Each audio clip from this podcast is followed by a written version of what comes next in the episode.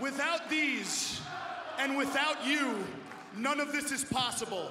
They might have booed you when you came out here, but they respect you. Everyone in this business respects you because for 40 years, you have given blood, sweat, tears, and sacrifice to this business.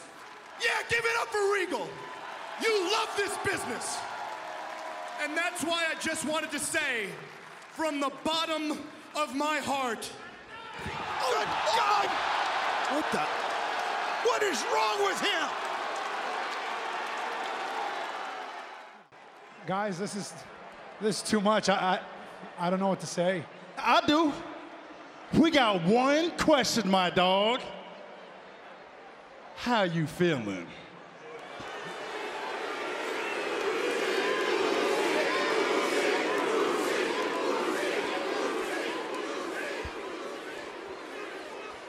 I gotta say right now, I am feeling pretty freaking oozy, baby.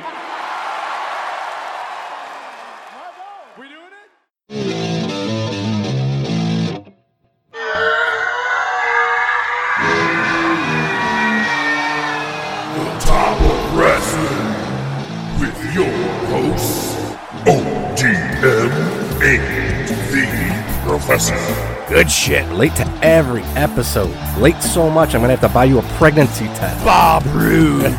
I want to be a podcaster. Yay! His mama named him Kenta. I'm gonna call him Kenta. Dynamite drop in, Monty. That broadcasting school is really paying off for you. You're so high you don't even know it. Oh, Ahoy, my boy. You ready for a scotch ad? We don't know anything about him. The only thing he's got in his wallet is a bunch of names of whorehouses. That's Flair. Probably look like Jim Duggan digging the tape out of his crotch. Benoit, enjoy my wife. Eh. That's a bold statement, Cotton. Oh my god, mine just stopped recording. No, we're good. We're still recording. What a dick. I'd cease and desist me. I'd cease and desist me hard. I need a minute to recover off that. What kind of game is it? War games. Let a war. War game. You're our impressionist. Uh, yeah, I know. That- That's the only thing I've said in the last half hour. Bark like a dog. Oh, oh, oh, jinx. Holy shit. How did that actually happen? Here we go.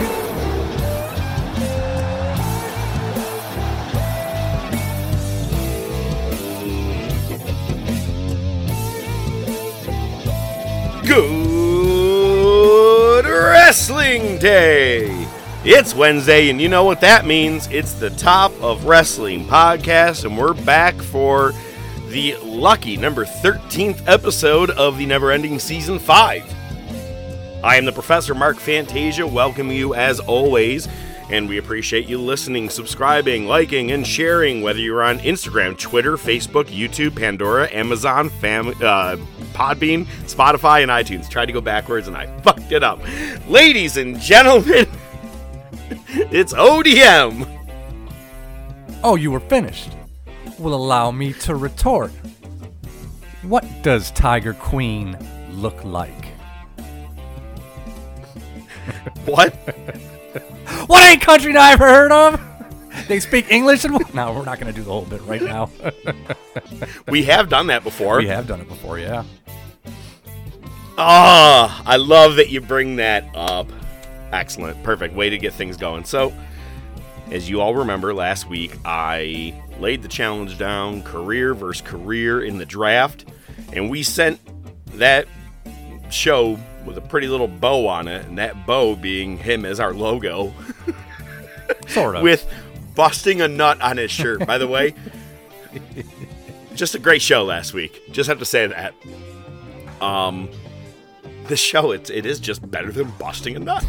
But Tiger Queen says that he is not going to do the career versus career. He is in this draft for life. And I'm like, it's really funny, man. You're running the draft and you were in last place. Again, as we said, the girl who didn't even give a shit and gave up halfway through the draft beat you. And you're also a wrestler. So here's the thing I got to be honest. I sent it to you on the side. I don't care if he's listening right now. I, I do not care. I'll say it with as much respect as possible. But bro, your website's trash, and I think I'm not going to be in next week or next year's league just because of that alone. I couldn't sign up on my phone. If I cannot do it on a mobile fucking phone, an iOS phone, a regular uh, smartphone, I ain't doing it.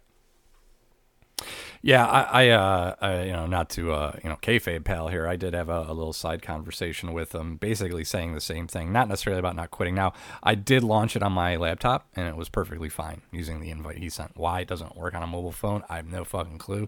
I did tell him it was trash though, and I was like, "Listen, man, Straight trash. Like think like paragraphs are hanging over into pictures accidentally, so you can't read some of it. Um, it's just so many random tabs. I'm like, it. It looks like your, like your desktop, like what a desktop would look like, except it's a published website that you said here everybody let's do this for the league next year i'm not in i don't know if i can't even do it on my phone it's because i don't really get on my computer as much only i do it for work but I, it's a pain in my ass Right, but then again, what do you need to go on there for? The draft's just going to be a regular, you know, messenger call. It's that's where they're posting scores and everything from now on they're getting rid of all the facebook so stuff I'll that's what tell you what the scores are then. oh you'll tell me that in second or first okay all right well uh, maybe that'll work all right i'm gonna be like you know what i'm signing up under odm i'm just with him Dude, don't give him any ammunition. we're his Don't- and her account like on Yeah, don't don't don't not play. Just you know, you know what I should do. Yeah, well, he said he's going to shut the page down, but what maybe what I'll do is I'll just I'll tag him on Facebook with the scores, and I'll tag you too. just But dude, what I'm saying is this would be perfect. Either I, I think it'd be great if we do it like a whatever your name of your account is. Mm. It's it's ODM and midcard. It's like a, Ah, a page. Facebook. Um, we're not cheating on each other. Facebook page I like it. We just call it the top of wrestling. done.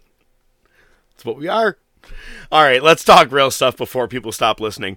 Um, it's this week we got some news. We have bring it to the table. We have a personal favorite wrestler of the week. This week's top topic is going to be a fun one. I even prepped by playing some wrestling because this week we're going to be talking the top video games in wrestling history, as well as, of course, the Monday Night Wars. We have the In Your House D-Generation X pay per view and Monday Night Wars to follow along right after.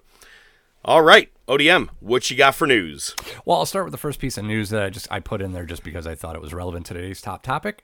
Uh, but CM Punk is to remain in the AEW Fight Forever game, so that is very promising. I'm sure it's something that's going to make both of us happy, uh, and I can't wait to talk later uh, about the top topic and uh, how it relates to the new upcoming AEW Fight Forever video game.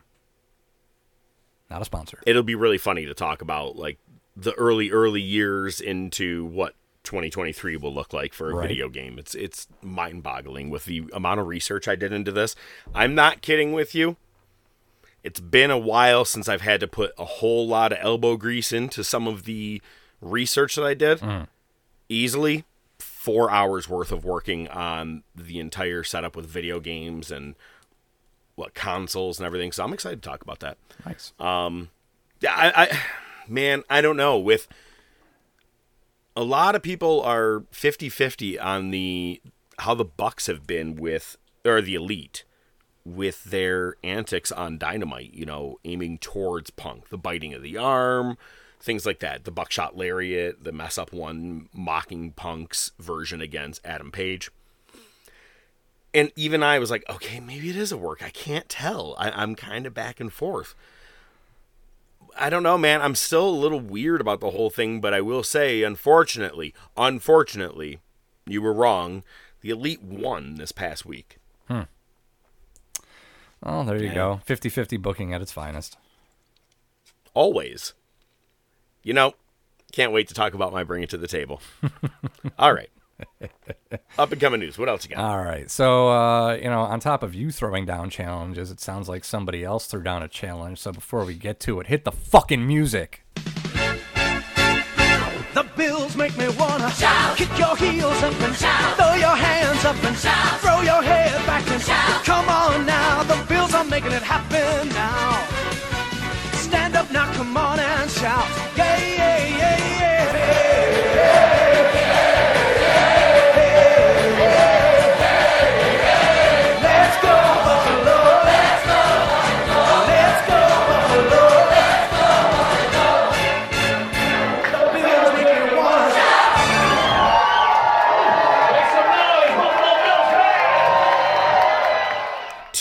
Thursdays in a row. That's I know, different. right? It's well, and In a even row? more so. In My girlfriend sucked 37 dicks in a row. Which, by the way, if you haven't seen Clerks 3, nostalgic wise, worth the see. Um, so first, I got to say, I don't think I've ever seen with however much time. What was the score? Give me it again. Do you remember? 24 10. Okay. Two touchdowns away, and you could have tied it. With just about two minutes left, Bill Belichick, with three full timeouts, was like, fuck it. And all of a sudden, the Bills are kneeling. I go, what the fuck? I've never seen Belichick do this. And Yeah, my right? favorite picture that I got to see was someone holding a sign in New England. Bill Belichick's favorite player, eh, or no, Bill Belichick's number one draft for his fantasy league is Josh Allen or some shit like that. And I was like, fantastic. Yeah, fuck the Patriots. Good shit. Good shit. Uh, but you're right. There was a challenge laid down, and man, I laughed out loud as soon as I heard it. I haven't even revealed it to you, ODM. I said personally, it would be great if the Bills win the Super Bowl because what I would like to do is I will personally put myself through a table. But I'm not an idiot. I'm not going to be using the plastic ones that they all use at the in the parking lot, and everybody dies and goes missing o- o- over the top and going headfirst. My cousin Andy and I. Oh my! My cousin Andy and I just talked about it at a, a party a couple weeks back, and he was like, "Either everybody undershoots, overshoots, or the table doesn't break; they land on their head." I'm like, "Look at I I have this under control. I know I have it under control. What I'm going to do, but." Lil John messages me and says, Look, it could be a long shot, but if it comes down to the Super Bowl, Bills versus Eagles, winner puts the loser through a table. Damn. Now, I'm like, and I go, fuck yeah, it's a deal. Like five minutes later, it occurs to me, I'm he I'm outmatched by like 298 pounds, man. Like he's seven foot tall. The dude's a goddamn beast. Like he looks like a fucking wrestler. I'm like, how am I putting him through it? I'm gonna have to ask him to stand on a ladder, and I'm gonna have to give him the finger poke of doom to put him through the table. it's going to have to be like Blackman versus Shane. He's just going to That's have to what I'm saying. Um, but I told them it's on. So if for whatever reason it does actually come down to the Super Bowl, Bills, Eagles, loser is going to go through the table by the winning team's guy. I'm excited. as much as I'd love to see you go through a table, I hope you don't. Oh, no, because it'd be the end of the podcast. All right, let's talk about more news. All right. Uh, Roman Reigns was a little bit heated after the War Games match because uh, apparently Owens potatoed him with a slap, uh, messed up his ear pretty bad. I guess he was uh, had some ringing in his ears. Uh, he was a little unhappy about that. Apparently, by the time he got back to Gorilla, it kind of calmed down a little bit. So nothing really came of it. But yeah, apparently he was pretty pissed off about it. it was an unplanned slap, too. Right. So, Yeah. uh, you know, speaking of Roman and Kevin Owens, I do have to say, uh, with when we are recording this, doesn't matter. You, you guys don't need to know. Um, today is the anniversary of Roman Reigns defending the championship against Sami Zayn on SmackDown. And where we are, it was one year later, and where hmm. we, or one year ago, and where we are now with the bloodline, Sami, all of it. I'm like, God, man, just how quick a character change can be. You know what I mean? Like, and last year at this time in December, Sami's biggest obstacle besides this uh, this idea here was making Johnny Knoxville's life a living hell heading into WrestleMania, Royal Rumble, all that stuff. So it, it, this is awesome. It- It's I can't believe that in one year's time, he's the most over guy in WWE. And you wait when he dethrones Roman Reigns. And Roman just faces The Rock for just a one on one title. And then we have Kevin Owens versus Sami Zayn for the championship at WrestleMania. Boom. Let's go. No, I still don't buy it, but okay. Uh, speaking of The Rock, I don't know if you even planned that segue, but if you did, it was a good one. Uh, there's a meme Excellent. going around on uh, social media. It's basically The Rock at a 7 Eleven. It's uh, apparently in his uh, neighborhood that he grew up in, and he used to steal Snickers from there all the time. So he bought every Snicker from that 7 Eleven. Did you watch the video? Uh, I did, actually didn't even see any video on the post that I saw. It was just a photo of him smiling with all of the Snickers on the table. Video is fantastic. He goes in and goes, "Hey man, where are your Snickers at?" I'm like, "Go to the fucking candy aisle. It's like four aisles in an entire fucking store." You had to ask the guy where it was at, but I get it. Whatever. Um, and he starts grabbing them all right and brings them up to the counter, and he goes, "I want to buy them all." And as he's doing it, the guy is counting and trying to scan and count. And he goes, You know, I want to tell you, every time I was here when I was younger, you know, for every day for a solid year, I was buying it. And he goes, He doesn't give a shit. He's just trying to keep count. Even Rock roasted himself on it, which was fantastic. But then he turns and goes, Everybody else, whatever you guys want, go ahead. What do you, what do you have? And people were in line just with like some drinks, food, things like that. And he's like, Go ahead, it's on me. And he left the entire full grocery bag of Snickers in there and said, if anybody feels, if you think someone's going to steal or something like that, offer him one of these. But this is on me for the store. And it was his way of paying back to all the snick- uh, everything that he stole back in the day. I'm like, this is a cool story. And I'm like, what I think is just kind of funny. I'm like, when you add up the amount of it, I'm like, what if all of a sudden someone just came to him with like a a felony arrest. Like I, you've kind of fully admitted that you just stole for like a solid year. It's like serial. Uh, bur- no, I'm, just, I'm kidding. It's Yeah, It was kind of a cool you know- you thing know to the best- watch. Yeah, you know what the best part is? The store price sold them again anyway. I just put 'em back you on the know that shelf. he- could you imagine? the store clerk gets off the phone, or as soon as Rock leaves, he goes, "I gotta call the manager. That seems kind of weird, man. Whole camera crew." And tells him that. Put him back on the shelf right now. Put 'em back. right now. Leave five on the counter. uh, I good story. Yeah, no, absolutely. Worth worth a chuckle at the very least. You know, it's The Rock. You know, you can't beat it. Uh, we can blow by this one. I threw it in there just for the hell of it. Uh, Tegan Knox has returned uh, with her rainbow bright hair, uh, which we haven't seen before. It's like she's aligning with um, Crazy Liv. Liv Morgan. Liv. Yep. Uh, so yeah, she's back. Let's see if that uh, feud between her and Dakota Kai continues. Good stuff from back in the day. I don't know if they should try to revisit it just yet. Let each person find their, you know, uh, you know, Kai is with Kai and Sky in Mhm. damage control, and that's you know that's a pretty good thing right now. Leave that you know leave that be and uh, you know kind of let everybody get refamiliarized with Tegan Knox. She wasn't really on the main roster for very long. Who was she tagging with before she got injured again? It wasn't Kai. Um, Shotzi? Might have been Shotzi. Yeah, you might be right there. I don't remember. That was that's how meaningless and how long ago it was. Right. Agreed. So, mo- so moving on, something that we haven't talked about too much. We certainly touched on it a while ago. Is Kota Ibushi? Uh, he's been on the outs with New Japan for quite some time. Hasn't really been in ring. Um, you know, a lot of weird shit going on there. Uh, but his contract for New Japan is, is set to expire in January, so it's going to be interesting to see what happens uh, out of that. You think uh, any chance he'll show up in New Japan or uh, New Japan AEW? If he's smart, no. Good call. You want to know why? Look at, I'm going to skip ahead to something. This isn't even written in our news notes, dynamite, this, that, anything, other than about to go to what this place. weekend is for Final Battle. This past week on Dynamite, or maybe it was the week before, I don't know, whatever. Keith Lee slapped, or I'm sorry, Keith Lee, I just punched the fucking mic trying to slap. Swerve slapped Keith Lee, and Lee left Yeah. leaving him high and dry.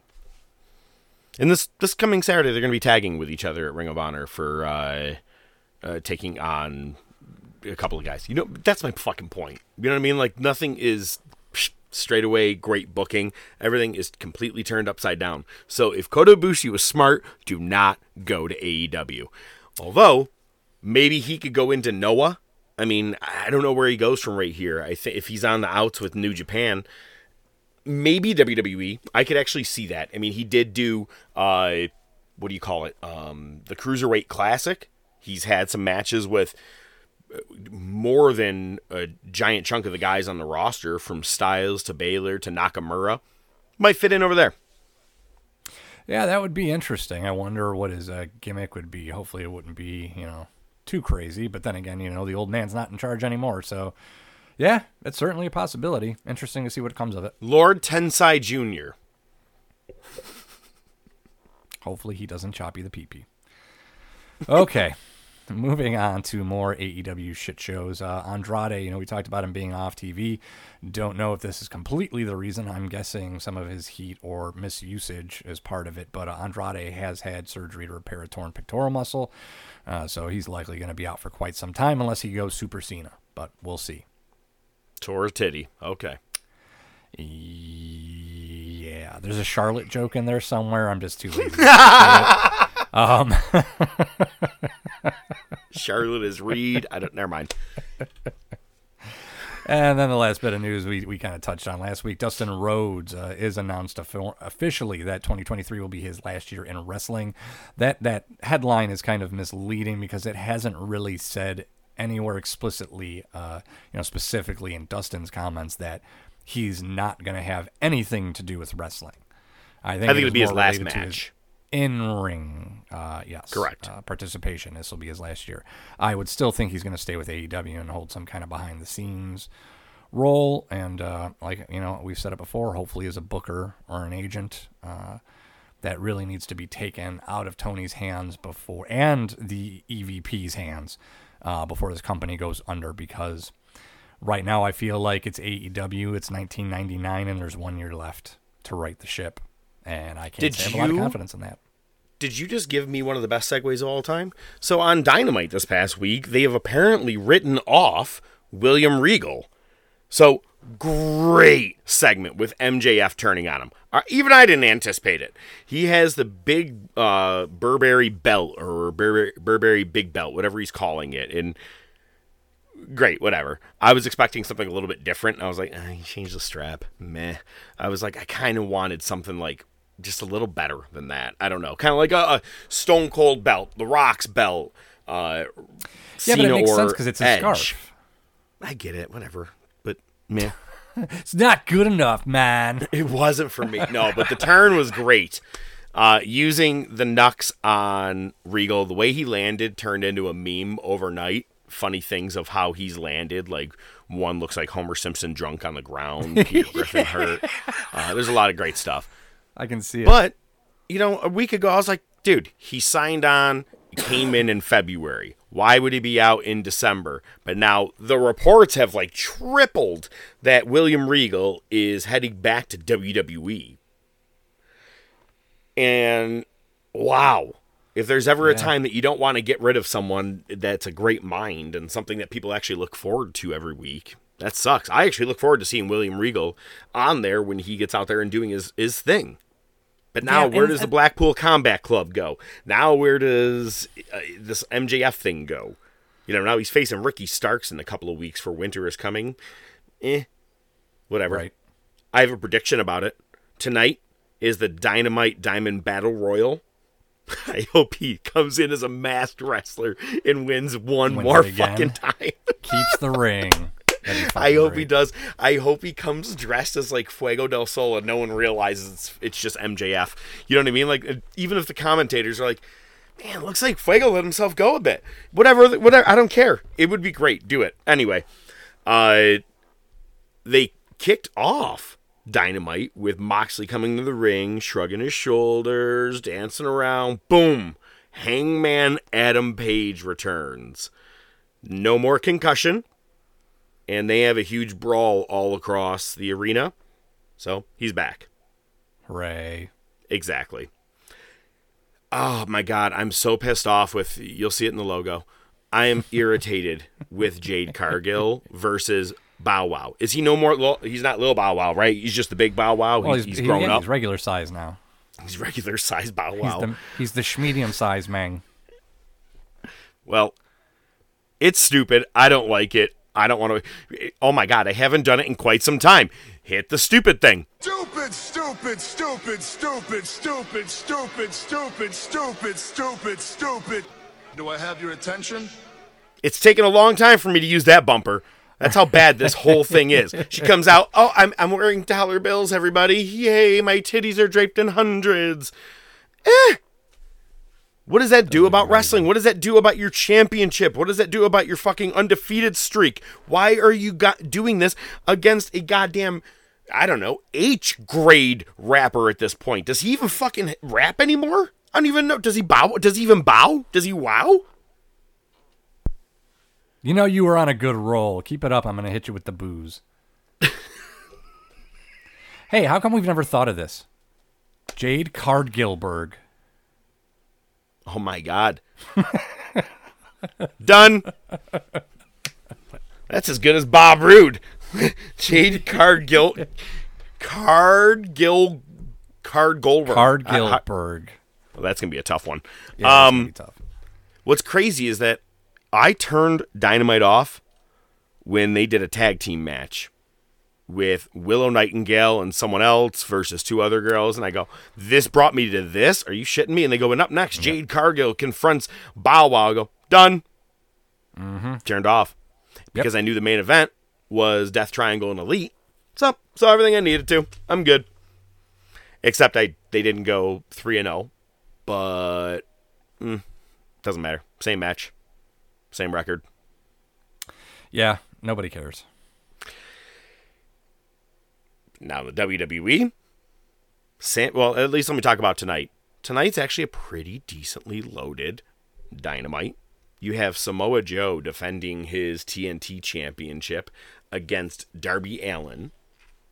And you also have that Dynamite Diamond Battle Royal. But Acclaimed will be putting their tag team titles on the line against FTR. They're not winning. Nope. They're not winning. Nope. it They're not, bothers me so fucking bad. Because you're Which fucked. is funny. Go ahead. You're fucked because the title should have already been on FTR, and if you decide to do it now, then what was the point of the acclaim? You just buried them. You missed the pop when you should have got it, so you went ahead and did it, and then it's all for nothing. They should have dethroned Swirly. Acclaim never should have had it. I I mean, as much as I like the acclaim having it too. You know what I mean? Like Sure. it was a good moment. I liked it in the moment, but now that I'm in long term, I have to see where it goes to decide if I like the championship idea or the reign. This I don't. Because yeah, you you really painted yourself into a corner and I, you screwed FTR over. The only thing I look at it being is that right now, uh, final battle is this coming Saturday. Not night, afternoon. I'll get into that in a minute. Um, and FTR is not on the card yet. So someone's going to come in and screw them. And it'll be for the titles this coming Saturday at Final Battle. Okay, that's got to be it. saying. Got to be it. Yeah. I don't. There's no way Darby wins the TNT title. Joe just turned heel and is on a, a reign of terror. There's no way they're listening to our show this deep in. I can promise you, that's someone you want to take right now. You know what I'm saying? Like he's, you got to think ahead. The guys who are going and just cleaning house and having squash matches every week, for some reason, I think because Joe was off doing, I think it was movie work or video game voiceovers, one or the other. Oh. I think so- he's back and now he's more dominant than he's been in years. I love heel Samoa Joe, and I think Allin's a good opponent for him. I think they can have a good match, and Allen can sell all of Joe's offense, get some hope spots in, but ultimately Joe remains dominant. I think that's a good matchup. Hopefully, it translates to a good match on TV. I bet you Darby dies. Not before Phoenix does. Then again, that's kind of Uh, a toss up. Man, they should just have a match against each other. Loser dies. Just go to the death. Live or Go die, man. Oh my god. Ooh, I like that. Uh, with the Dynamite Diamond Battle Royal, I'm just gonna go ahead and say that my guess for the win will be Powerhouse Hobbs. So this reminds me of uh, there's a Simpsons episode where they they do Lord of the Flies, right? That's the whole episode. The kids are trapped on an island and they institute their own government and there's factions and everything. And then at the end, it all resolves, and there's a voiceover, and they're panning away from the island, and it says, "And the kids were eventually fined by, I don't know, let's say Moe." That's kind of how I feel about the winner for the battle royal. I don't know, let's say Swerve. it's gonna be fucking the guy that just turned heel, Preston Vance. Oh, Uh, it's- you know who it's probably going to be? AR-15 or whatever the fuck his name is. AR Fox, AR 50. I will say I got to see AR Fox at that 2CW show right before they closed in Syracuse, where I met uh, the Bucks, Omega, and a bunch of the guys, and he jumped off the top of the basketball backboard onto the Bucks and a bunch of guys because you know indies. He's pretty cool. I like him, but yeah, it's you know, it's it's funny because they it was so they it pissed me off. I think it was last week. They go and as of today, he's officially an AEW member. Blah blah blah. But then the week before, after he had that trios match, there was an exclusive interview that I saw on Thursday morning, and they were like, "And Tony Khan's officially just said that you are now all elite." And I was like, "Way to keep up on your own history, boys." Can't wait to talk about bringing to the table. Um, this coming Saturday is. Oh wait, I got to go back up. I'm sorry. Um, let's talk about just WWE for a quick second. Ricochet defeated Santos Escobar in the World Cup Finals. He will be facing Gunther. Sheamus and Drew McIntyre are set to face the WWE Undisputed Tag Team Champions, whoever they may be, after Raw from, I think, earlier this week, as the Usos defended against Riddle and Elias. F me and my A if Riddle and Elias end up winning the tag titles after all of this with the no, Usos. The, the, the Riddle, ex- yeah, the Riddle experiment has failed miserably. You know, I was a big fan. I was really hoping he'd be in a position in the world title picture one day, legitimately. Yep. Just hasn't happened, so that's a failed experiment. Sheamus and Drew, I could almost see like being another bar. The bar. Oh, I, I've said it. it I, I've been calling them as a tag cha- or as tag team at least for a while. I'm like, why not put them together? The history they have with each other, it just makes sense. And you're right, it is the next bar. It really could be. Sheamus is, and it's funny because Sheamus would be a part of both of them. But it just goes to show though that he he's great singles, but I think he's I think he's better as a tag team guy.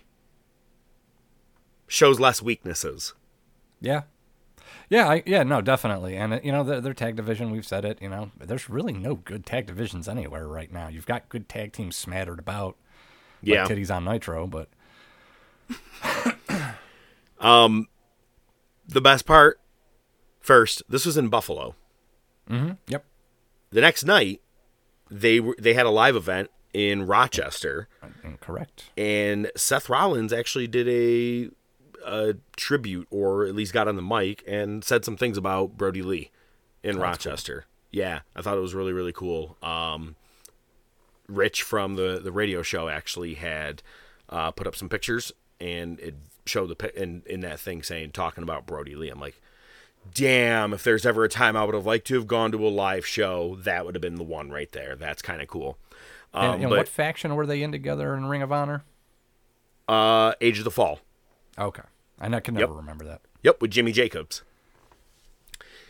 But Sami not only faced Sha- uh, Sheamus on uh, on SmackDown, but the Usos complete. It was all about Sami because Sami was trying to talk about how they dominated at War Games, and he goes, "It's because we had the tag team champions." And Jimmy goes, "No, no, no, no, no! I told you backstage, it ain't about that. It's about you because he did, man. He the, a lot of the shit that he did during war games is the reason Bloodline won, and you already have seen Sami do his handshake with Jimmy, and I'm sure you probably have seen him do it with Jay now. He did a double one with both of them on SmackDown and then began to dance hysterical. He is killing me, dude. It is like you can't beat him. He's the like honest to God, the best thing going in WWE right now. You have to capitalize in some way. Even if you let him win the fucking Rumble and let's say Rock faces the winner of uh, Roman and Sami night 1. I don't care. Do something with Sami. Capitalize on him in this moment while you can. What if, since both of the Usos respect him now, they freebird him in? Oh my god. That would be fantastic if that happens. And then Call he ends shot. up losing the title somehow. There you go. There Oh my go. god, that's the reason. That's the reason they lose the title. Oh shit. That would be fantastic. And it's funny because he they even said they go, "Yo, listen to the crowd. You hear him calling you Sami Uso," and the crowd starts chanting it again. I'm like, "That's something I called. I love that. go. Yeah, I'm telling you. Yep. Makes sense. That would be really good, making him the Freebird honorary Uso. God damn, this is like my fourth time punching the mic. I apologize. to Anybody listening to You're that excited. It's like the son of a bitch. So, all right. This Saturday, you have two shows. You have NXT Deadline, which is going to be those Iron Survivor Man 25 minute matches. I'll see what they're like at some point. But at 4 p.m. in Arlington, Texas, for some reason unbeknownst to me, Ring of Honor is having Final Battle 2022. So maybe the earliest pay per view on a Saturday for really probably any promotion in a while Wait. if it's not in another country. Yeah, but I mean, it's still. I'm so. I mean, what? It's a two-hour difference. So it'll premiere at Two 6 hour, on 4 p.m. 4 p.m. in Texas. So it'll be No, it's 6 4 p.m. p.m. Eastern. No, no, no, no. It's 4 p.m. Eastern. 4 p.m. But it's just Eastern. yeah. Okay. So it's two two o'clock in Texas if you want to get real. hmm. yeah, that is kind of early. yeah, I don't know how I feel about that. I don't know either. Shows the amount of stock know. they're putting into this. Well, that's a different story. Yeah. Well, well, again, the women's championship will be decided as Mercedes Martinez, since she had won the championship, hasn't done anything with it. Oh, uh, and she's going to be defending against Athena. No build up, no story. Welcome to Ring of Honor, everybody. Next match go. will be the only one that has somewhat of a build up. You have Daniel Garcia defending against Wheeler Yuta. This will be their 19th match. The TV championship, Samoa Joe defending against Juice Robinson. Out of nowhere, but I'm on board just because I know that it'll be good to, to watch. But the problem is, both are heels. Yeah, and I think Juice actually just got signed to AEW He did. officially. Yeah. And the match I was referring to earlier, you know, you break up and be like, well, we still got a match that's coming Saturday in Arlington. Uh, Swirly will be taking on Shane Taylor and J.D. Griffey, whoever he is.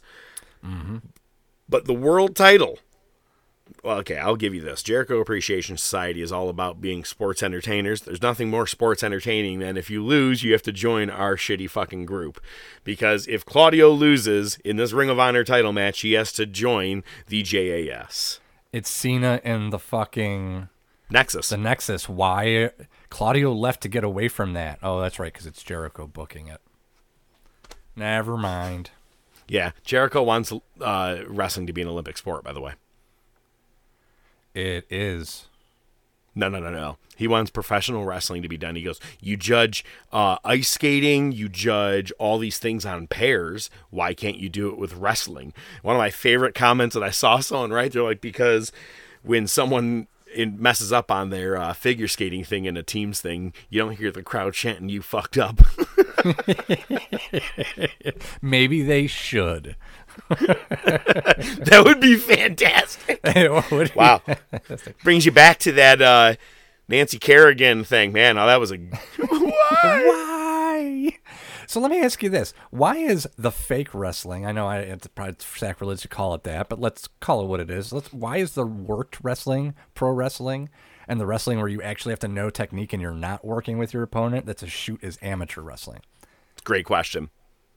So, which begs the question even more why is the professional one not in the Olympics? You allow the amateur one. Why don't they make the whole plane out of the black box? Man, I don't think I understand that reference. Let's go to the table. Just bring it, bitch! Oh my gosh! I've been teasing this throughout the entire uh, first 30 minutes here. Kind of fed up, obviously, with AEW. I'm so glad there's so many other options when it comes to wrestling and other promotions and territories because, dear God, I just when we thought we struck gold with AEW, we're like, we can't go wrong. Look at it. and do you know what it's brought me to do? See eye to eye with Booker T. Shucky ducky. quack quack. Dude, see the other day, he believes that AEW will be closed in two to three years. And I said that shit, I think, just about a couple of weeks ago. I said, I give him three years now at this point, because you had said it too, I think, and then, or we both said it. But now, it, here's me. I'm like, ah, he's just sucking the tea to WWE. Nah, maybe he's a realist. Maybe he's a realist. You know, it's the the honeymoon phase, right? We had the first two years. Nothing was technically wrong with AEW, but then you had the pandemic, right, and things like that. And you're like, you have grace, but then when you have fans and everybody back, and you're doing this booking, it's gone to shit. Last Yeah, good I- show that they actually did, I got to be honest, and not tooting it because I was there, but top to bottom was Revolution. Uh, Double or Nothing had some shit. That's where the our uh, what, what's his name? Uh, Super Freak, the GIF was born. Rick James, that was born. You know, because of Double or Nothing, because of how much dumb shit was happening. It was all terrible. out. I fell asleep for more reasons than another. But then, you know, it's just it hasn't been fantastic, man, and and it used to be. But I'm actually seeing eye to eye with Booker T. You keep this booking going, you keep that mentality where you're allowing the elite to be childish as fuck, then you're screwed. You're screwed. Yeah, I could see by 2025 it just being another indie company with no TV deal. They'll have the biggest budget out of any indie wrestling company, but they'll have no TV. Be it'd be just another Impact or Ring of Honor. So why don't they just form like instead of having a wrestling company, why doesn't he just oh, buy a TV like an internet channel on YouTube and just have all your wrestling there? Because he has a lot of money. Yeah, that's He true. just he, he wants to he's deep down he's trying to be Vince McMahon. Oof. Well, look what he did with the, the day that Vince was done and retired. And he goes, I'm the longest running promotion leader now. I'm like, you dick. That was the stupidest move you could have done. It's not even funny. No, no. Nor is he. A good All right, you bringing anything good to the table? I am. There is on uh, the Peacock has a new documentary uh, on Teddy Hart. So I want to, yeah, I want to read this. Yeah, I see you're shaking your head already. Um, I've got some- WTF LOL thought he was dead. Sorry. WCFLO. No, I never mind. Just move on. Okay, you lost me there. That's fine. I'll do that Uh, more later. th- three episode series. Uh, it's called Dangerous Breed Crimes, Cons, Cats. You got to love a title like that. Uh, apparently, a filmmaker spends a year. Okay, so this is uh, the tagline. A filmmaker spends years documenting controversial wrestler and cat breeder Teddy Hart. But the project is thrown into chaos when Teddy is accused of wrongdoing. As Teddy defends himself, his protege and ex girlfriend Samantha Fiddler disappears. Uh, Fiddler was a 29 year old wrestler, uh, mother of three, missing since November 19th, 2016. Hart hasn't been charged with her disappearance. Uh, it's become a cold case. Uh, for those of you who don't know, Teddy Hart is Edward Annis, member of the Hart family. Uh, Stu It's Hart is his grandfather. Uh, he was signed to WWE when he was 18 years old, youngest wrestler to ever have a contract with the promotion. Not surprising, part of the Hart family. Uh, but he was dropped several years later and did not appear on the main roster. Uh, since then, appeared in several independent promotions, uh, but he focused on running a cat breeding business. I don't know if that's like big cats or house cats. Either way, kind of weird. Is it a euphemism? I don't Breeding think so. pussy? No, I want. Yeah, no, I got you. You didn't have to say it. It was pretty obvious. Jesus Christ. Like WWE, you got to spoon feed the joke. Get it, pussy? Wait, what's the name of the show? Who gives a shit? Talk about the wrestler of the week. Fuck. You know, a lot of people think history is just facts. It's just information about the past. I know a lot of people like to believe that. I wish I could, but I was there. I wasn't here in the classroom, hoping I was right, thinking about it. Well, pussies like you, we're back here partying, putting headbands on, doing drugs, listening to the goddamn Beatle albums. Ah! Ah! Hey, hey, Professor, take it easy, will you? Oh, come on, man. I wasn't that ready to be going into Wrestler of the Week. You threw me Well, off here. what? All right, here we go. You're up. you are up. All right. Look at. Boom. Boom. Boom. Kofi Kingston.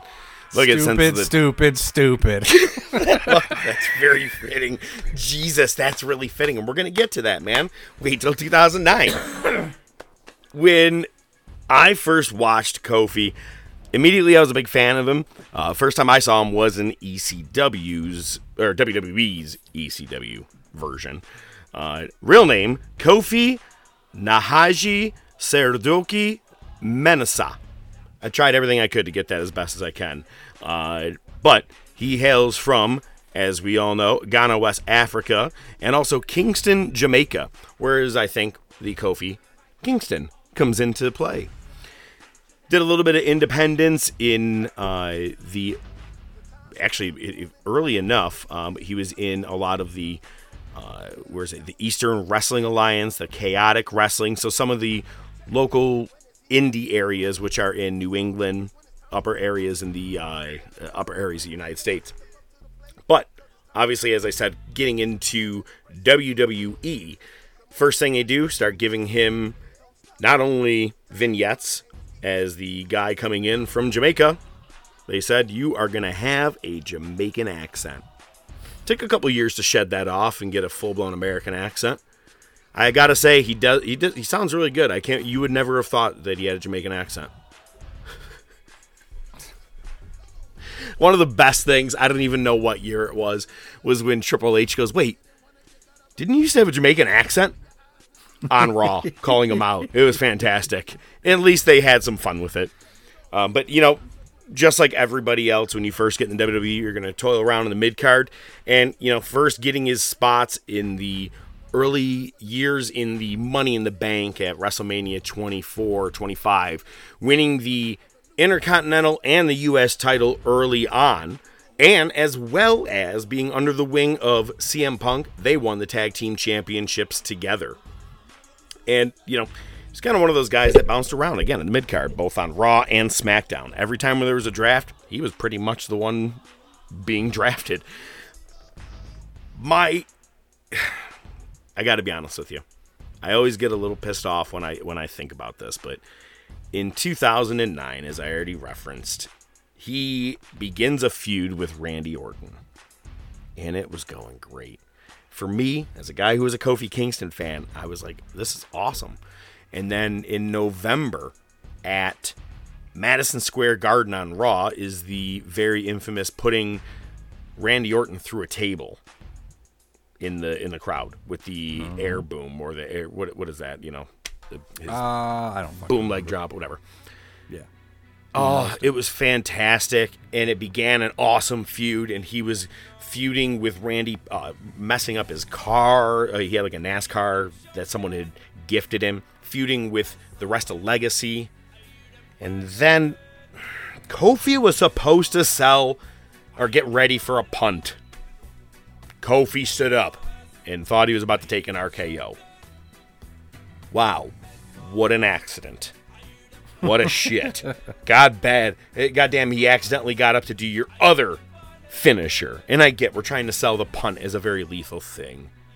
But we already got that Randy Orton's pretty fucking psycho at this time. At this point, he has already knocked down Triple H and Stephanie and kissed her while she's unconscious. That's real fucking shit. We don't need him to have one more punt to someone's head. But because he did that, that completely fucked Kofi's career, gives him the RKO, and says, What? Oh, you don't want to put the bumper in there? I thought you wanted to put the bumper in there. The bumper is You now. know what? You All know- right. You know that was a really stupid, stupid, stupid move by myself. The problem is, is that he, again, you know, now he's put back down to the mid card, and he had a good spot, good thing going for him. Uh, it was actually he beat Randy Orton at that Survivor Series in November, and it was a big streak that Randy had going, where he was always the sole survivor for his team at, at Survivor Series for several years, and then Kofi's the one that stopped it. The momentum was there. Sucks. Then he ends up having the tag team with Evan Bourne, Matt Sydal.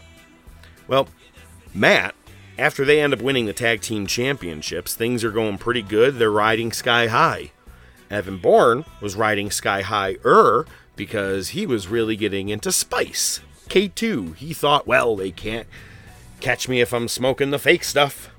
They got him on one wellness problem, and no bullshit, like within two weeks later, got a second one. They dropped the titles to Primo and Epico.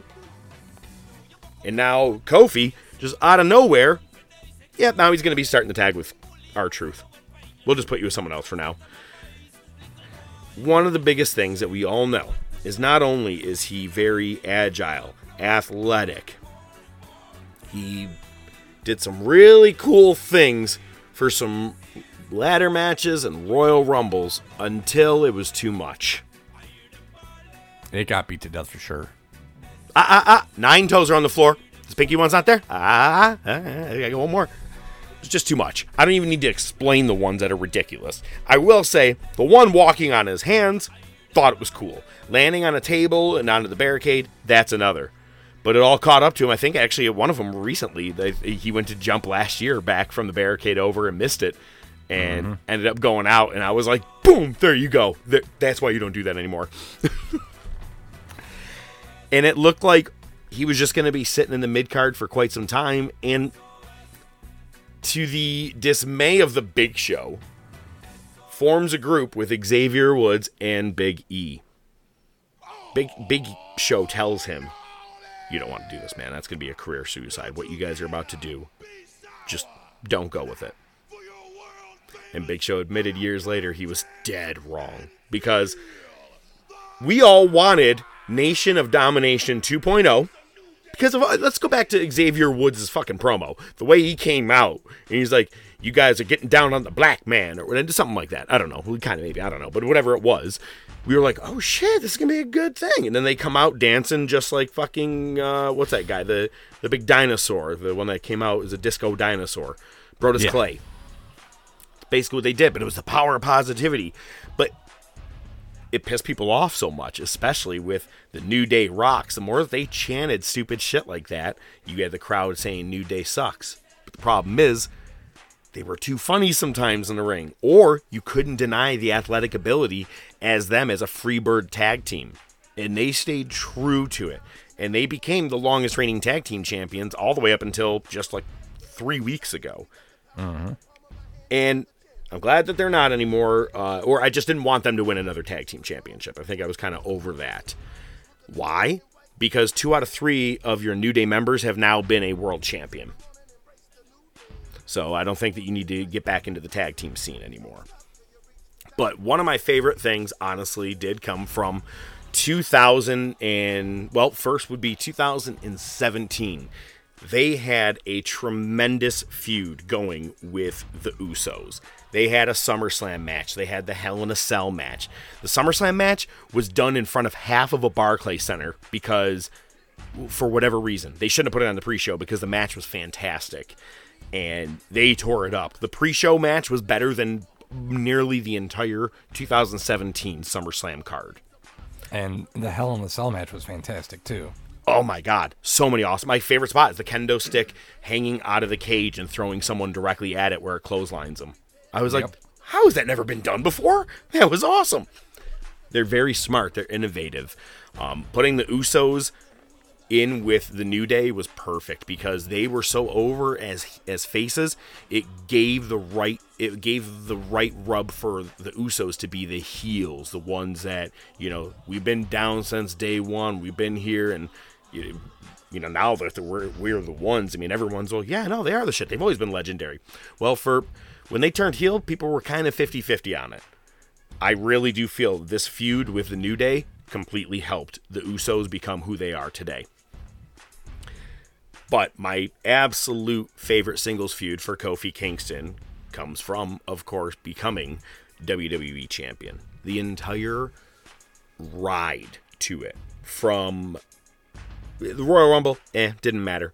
But trying to win at the Elimination Chamber and nearly beating Daniel Bryan. And then not only does he have to run a huge gauntlet, but then so does his tag team, the New Day, have to run a gauntlet. And they fought for their brother. And I don't know why. I swear to God, I'm getting freaking goosebumps from it because the storyline was just so excellent. And they finally got him there, and it was Kofi Mania. Never seen a pop like that at WrestleMania for a win since. Was that huge. was unbelievable. I was jumping up and down. Like there was one of my favorite guys of all time, and now he's won the big one. It was huge. Had some feuds again, reigniting the stupid, stupid, stupid, stupid, stupid feud with Randy Orton, and then even having a feud with Samoa Joe, AJ Styles, and then SmackDown premieres on Fox. what should our main event be? Kofi Kingston versus Brock Lesnar. Well, it's 9:53. There's only seven minutes left. Oh, there's time to celebrate. Okay, I think dude still uh, hasn't gotten a fucking yeah. rematch. Yeah, uh, yeah. I, I don't know what to say. Uh, so I think Wheezy was over here, and I was like, "Yeah, watch this. He's this dude's gonna lose in three seconds. Watch." Yup, Fucking three seconds. it was horrible. And they really, it really did start at like 9:53 or not. Like, they, no one even made their entrance yet, and I was like, Why do you? Yeah, "Are they planning to go over?" Yeah, why do you think when I do the wars, I, I notice when the main event comes on, I'm like, "There's two minutes left. Wh- What's gonna happen?" Good night, folks. yeah, exactly. Um, and he does get back into the tag team division again with the New Day, and you know, not a bad thing. Problem is, just going to stay right in that mid card area, and I think unfortunately, probably going to be where he's at from here on out. But what I didn't expect was actually seeing Big E become the, the world champion. So it was cool for him to be a part of that whole thing too. Um, and it, they, the New Day has been cursed recently in a bad way. It, not they're not in a good way, obviously, but like you know, Xavier was hurt, Kofi was hurt for a bit. Now, obviously, Big E's big uh, injury with his neck. They've not had a, a good last couple of years. Kofi, I could maybe see, maybe maybe see Triple H putting him back into a world title picture against, let's say, Roman for a match or two, or someone like that. But I don't think that we're going to get much out of Kofi in the main event picture anymore. Nope, agreed. I think that ship And has that sailed. sucks. Uh, you know, I will tell you one of my one of my favorite things about doing this is always talking about the accomplishments, the goals, the accolades, and of course your championships. I did think it was pretty cool that CBS Sports called it the best moment and angle of the year was Kofi Mania. Thought that's kind of cool because it sure it was very organic. Uh, the crowd definitely demanded it. Uh, the only thing I didn't like was Vince playing the heel GM and just kind of stopping him and putting him down. It was over the top. You didn't need that. I think it was inherent that he wasn't looked at as being a main eventer. And, you know, it was another Daniel Bryan moment. So, I mean, it was fitting that he got to face him for the title. But this one at least they recognized and they did have that B plus player mentality going with it. But Triple H Right. was feuding with uh, the guy who was singing the Spice Girls song, Batista. Tell me what I want, what I really, really want. I still love that one. That's goddamn, that was a terrible fucking I segment. forgot on Raw. about that. This is what I want. Tell me what I want. You know what I want. What I really, really, really want. I wanna, I wanna, I wanna match with you at WrestleMania 35. I didn't even practice that. That was pretty decent. But all right, That was pretty he was a good. WWE champion one time, an Intercontinental champion four times, a U.S. champion three times, six times Raw tag team champions, one with Evan Bourne, one with R Truth, and two with Xavier Woods and Big E, and a SmackDown tag team champion all seven times with the New Day because New Day rocks. Sorry, I had to at least do it once. That's cool. And of yeah, yeah, you know. And also a world tag team champion with CM Punk because there was all these different types. You had the WWF, you had the world, you had WWE at their finest booking for you. And I look at I always like to leave everybody with a newbie match of the week. Uh, you know, if you're it's your first time watching Kofi, ah, come on, man, you can't go wrong. Just watch him win the title against Daniel Bryan at WrestleMania 35. It's just the match is great. The the story build up is there. Probably the one of the very last big long feuds or big build ups that they've done or like storyline wise that actually met its uh it came to fruition in a really good way in a very long time. The bloodline's there, but I have to see the ending, kind of like the championship reign, like we talked about earlier. I got to see what your what the ending is. It's a good looking suit, but I haven't put it on yet. I don't know what it's gonna feel like. It was kind of a weird transition. Let's just go to the wars. Suck it. Boo! Marty, you've got to come back with me. Where? Back to the future. Wait a minute, Doc. What, what are you talking about? What happens to us in the future? What, we become assholes or something? Give me a hell yeah!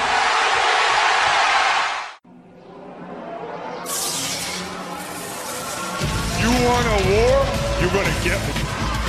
Mick Foley is going to win their world title. Has been paid for by the New World Order.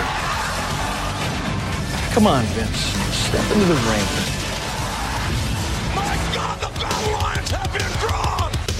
D-Generation X invades WCW tonight! Austin 316 says I just whipped your ass. Have a nice day! We got you work for ya! Oh, so what I'm gonna do, Rock, is I'm gonna forfeit the damn title to you tonight. Because I got bigger fish to fry. So go ahead and take the damn thing because I don't want it no more. Rocky somewhat apprehensive. Take it. Huh? Take it. Apparently, Take it. Apparently, The Rock is a new. Ladies and gentlemen. Shut up. Shake my hand, champ. Never leave a nugget in the toilet. You gotta flush it. Welcome to Monday Night Wars. Here we go. All right. December 7th, 1997, In Your House, D-Generation X. Got JR and Lawler on commentary. They mentioned four titles on the line tonight. We're starting with the new light heavyweight title match. It's going to be Brian Christopher versus Taka Michinoku. Oh, I was like, do they even have four titles? But okay. uh, Christopher Brian Christopher goes face first on the barricade. Uh, you know, takes that bump, uh, but split his lip op- wide open. He was bleeding pretty good. He was selling it great too. Uh, they're both on the floor. Lawler checks on Brian, starts wiping his face a little bit, and Jim Ross says, "Man, he's just like a little league parent." That's a nice little line right there. Um, Taka rolls out of the way uh, from a top rope leg drop, and he gets the pin. Briscoe and Patterson present the title. We got a lot of photographers in there, and uh, there you go. We got a new champ. Wonder Not how the last time we're gonna be seeing the the Stooges coming up soon. Yeah, this is uh we're we're going into prime stooge territory over the next year or two or four. Can't wait. Yo, I'm you know I'm not gonna be kind come to the wars. it's not like one of them's going to win a title or anything. Oh, wait. I kind of like when he won the 24/7 title and he all quietly the The one finger pin. yeah.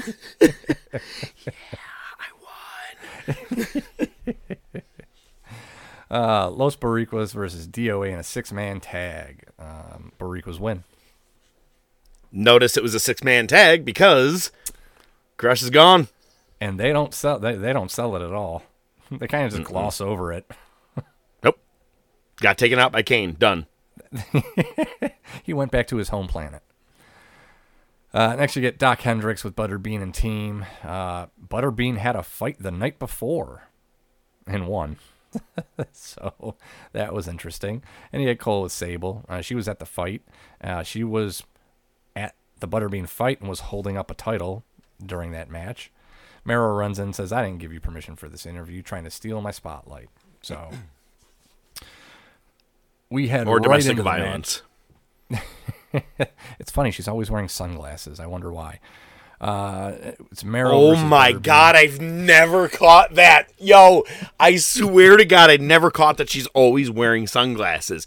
That is so fucked up. I hope that was a subtle joke on someone's writing backstage like like you got to wear the sunglasses. We're never going to call them out, but you got to always wear sunglasses. You know what to say with a woman with two black eyes? Nothing. She's been told twice. you gotta take that. You can't.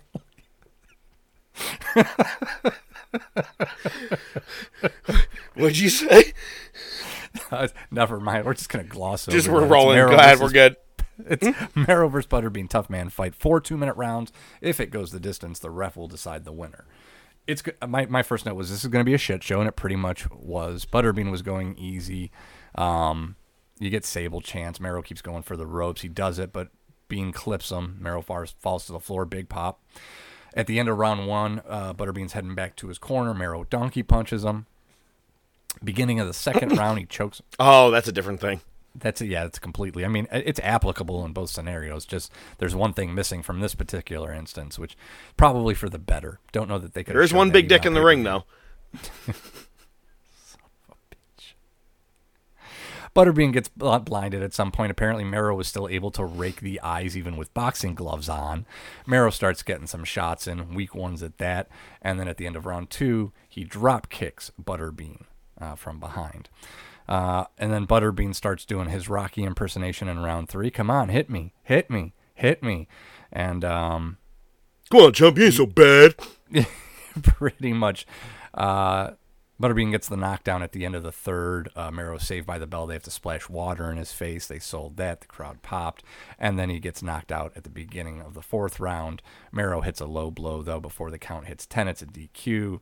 And uh, Mero tries several times to break the stool uh, from the ring corner over Butterbean's back. Mero powders. Butterbean throws his mitts at him, which I thought was pretty cool because he nailed him with one of them. and by stool, you don't mean a chair. You mean like one of Butterbean's actual pieces of stool. Like it was hard to break. It was like a whole fucking lumber tree. No, but for real, this was probably the most staged fight I have seen since Mayweather Logan Paul. Yeah, yeah. I hated it every second of it. Honest to God, I'm a fucking boxing fan. I hated every second of watching this, and the only reason I did it is for you. Well, let's see the Monday Night Wars, man. Yeah, great. Now I got to watch stupid shit from here on out for the next four fucking years. This is gonna be great. Pretty much. Yep. hey, I don't like being committed. But Next you, you get, get- to bring new things to light, like why someone's wearing some sunglasses. Ah, she gets beat. I got it. Again, WWF force feeding. Sometimes you don't need to say it. You get it? Because he was beating her up. Jesus Christ. You're right. No more force feeding. Luna Vachon and Goldust come out to the ramp. Luna tells the crowd to shut the hell up. Goldust says Goldust is going to express himself in verse. Goldust says, This is a little ditty I wrote when I was a child. I'd like to share it if you could all shut up for a minute. And he reads Green Eggs and Ham. Then Jim Ross says, Sorry, Dr. Seuss. Luna shoves Goldust to the ground and drags him to the back. I, I want my like three woman in minutes of my control. life back. You can't even describe what he's wearing. It's like when you tell a four year old, go ahead, pick out whatever you want to wear. And they come out wearing like explain it, six yeah. different costumes. It was horrible. yeah, I didn't even bother trying to describe it. Once I saw it, I'm like, I can't. I'm gonna have to pause it and look at it for 20 minutes just to try to. Put He's this down. gold dusting. It, he's he's he's gold dusting Luna. Yeah, something like that. Cole's backstage with the Legion of Doom. Tell him, Hawk. Well, they remind the New Age Outlaws, Road Dog, and uh, Badass Billy Gunn remind me of a deeply embedded booger lodged high in my right nostril. Nice analogy. Oh, And what a booger. Ooh, what a booger. What in the actual fuck was that? Please tell me you were high, because that, that would have, you know, at least. I'm pretty sure that's what I'll say. I mean, like, it's Hawk. Again, please watch behind the scenes 1985 Great American Bash on YouTube. You see Oh, him yeah. headbutt shit, and then go to the uh, And the sink over. and use some water to wash out his nose, and keeps going. Hawk, yeah, he he he he did a little bit of uh, he did cocaine, is what I'm. Oh fuck, that's more force feeding. Shit. Again, yeah. Best part about the video is Sting just sitting there like, I ain't a snitch. Yo, he was just he he was kind of like the CM Punk. He just chill, let them all do it all. But then what? Everybody else is doing But then tell me, then tell me what happens in three weeks at Starcade '97. Hey, pills are different than cocaine. Pills are good. Pills are good. anyway. Check, please. That's not the last thing he said. I mean, if you count the I do need to tell you, we are not condoning that pills are good, ladies and gentlemen. If that's what you heard from this segment, There's a lot of good, things we always. say that you should not pay attention to. eighty to ninety percent. Pretty much. Legion of Doom versus New Age Outlaws for the tag titles. Road Dog says, Welcome to Jurassic Park, you know, because LOD are dinosaurs. Oh, I'm sorry. Legion- We're not force feeding, right? Yeah, right. Yeah, exactly. Yeah. Uh, LOD chases him up the ramp. They go behind the curtain. They come back out. It happens again, but this time the Stooges stop him, force him back to the ring. Uh, at one point, Road Dog pulls out a what JR called an ice chest. It was like a Coleman cooler full of ice and just hit Hawk in the head with it. It was full of ice and it was under the ring. Guess the ring crew wanted to make sure they had some refreshments. Uh, Well, I mean, towards the end of the ma- Hornswoggle at that point was probably six or seven. I mean, being McMahon's son, so yeah, he's probably under there with a couple of forced couple drinks, forced him to live under the ring with a cooler. couple of Capri Suns. Yeah, Capri Suns. Yeah, little jugs, bug juice.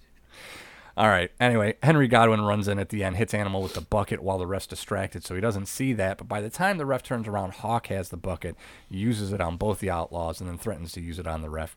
DQ. Booger. Boogers. Next, what I really, you know, it could have been a lot worse. Sergeant Slaughter versus Triple H. Uh, they start with a recap of the feud, war analogies, because, you know, it's Sergeant Slaughter. Uh, Triple H is backstage with Cole, says he's got a survival kit for this match. It's a comb for Slaughter, some Metamucil, some prunes, and some Depends. Bang up job. The camera starts panning to Chyna. Triple H goes, Get that camera on me, idiot. I liked it. And then he says, Slaughter, I might let might stop by and let your lady take a hit of the peace pipe. I think he was referring. Mm. Yeah, exactly.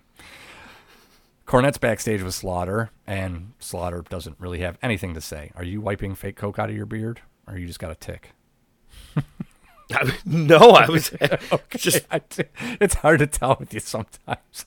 Sometimes, I, yeah, because sometimes I'm just wiping No, coke out of my fucking part, beard. not the coke part. you fucking asshole! I was just wiping. I was just like mopping down the beard, My you know, fault. training it, touching That's- my, touching my. Jesus Christ! Do you want to know what I'm doing with the other hand? Please no. Slaughter comes out to Angle's music or the Patriots music. Slaughter's in control for the beginning. He's got that riding whip, that, you know, that he always carried to the ring. He's using that on Triple H. He pulls off his belt. He's using that. Uh, my favorite spot: Triple H goes to grab the ring bell from the timekeeper. Timekeeper won't let go of it. To the point where Triple H yanks on it and the guy goes flying out of his seat and lands right on his feet. That was fucking amazing. And then the best part was he still won't let go of it, so Triple H just forces it forwards into the dude's face. Sold it great, just landed face first and just laid there. I like. Uh, it. you know, I he's like, look it, man. This is the only spot I'm gonna get ever. Give me a hard bump, man. Just throw me the fuck around. Don't care if I'm in the hospital at night. Let people on TV on this pay per view see me. You toss the fuck out of me, man. Oh, and you know Triple H was all about it. He's like, "Fuck yeah!" I was planning on doing That's what I would do if if I got the job as just the bell guy, right? Timekeeper, but whatever the fuck, I don't care. I would every match be like, "Hey, do, do you need to knock me out? Do you? I could. You can hit me if you want." hit me, slap me. Uh, yeah. So, uh, Cobra Clutch gets applied, but Chyna rakes the eyes, and then Lawler says, "Hooray for women in the military." Okay. Ref runs down Chyna. She clocks him, gets a chair. Chyna She's never been in the military, so that makes zero fucking sense. Yeah. Other than it's Sergeant Slaughter in the match, I guess. I don't know. He tried. Hey, man, Lawler hits pretty often, minus puppies. So, you know, he's allowed to. Let's to see if he hits at any point where he's like, "I could see Chyna doing porn one day." Oh man, there's a lot of irony uh, coming up later. Can't wait to get to that. But anyway, uh, yeah, Chyna goes to hit Slaughter with the chair, but he has the powder from back in the day, the old gimmick. Throws it in her eyes. Triple H hits Slaughter with the combat boot. He tries again, but it gets reversed into a Cobra clutch. But as the ref is starting to get back up, so is Chyna. Um, and ref does the two arm raises, right? Arm goes down twice. Just need one more and Chyna punts Slaughter's privates. Pedigree onto the chair for the win. Is that no pun intended on the uh, the privates? It's pun for the whole family. Ooh, I get that. I, I like that. You didn't force feed that one either. exactly. There you go. Taking notes. Taking notes. Well, next we got Jeff Jarrett versus The Undertaker. How the fuck do you think this is going to win or how, play out? Exactly how you think it's going to play out.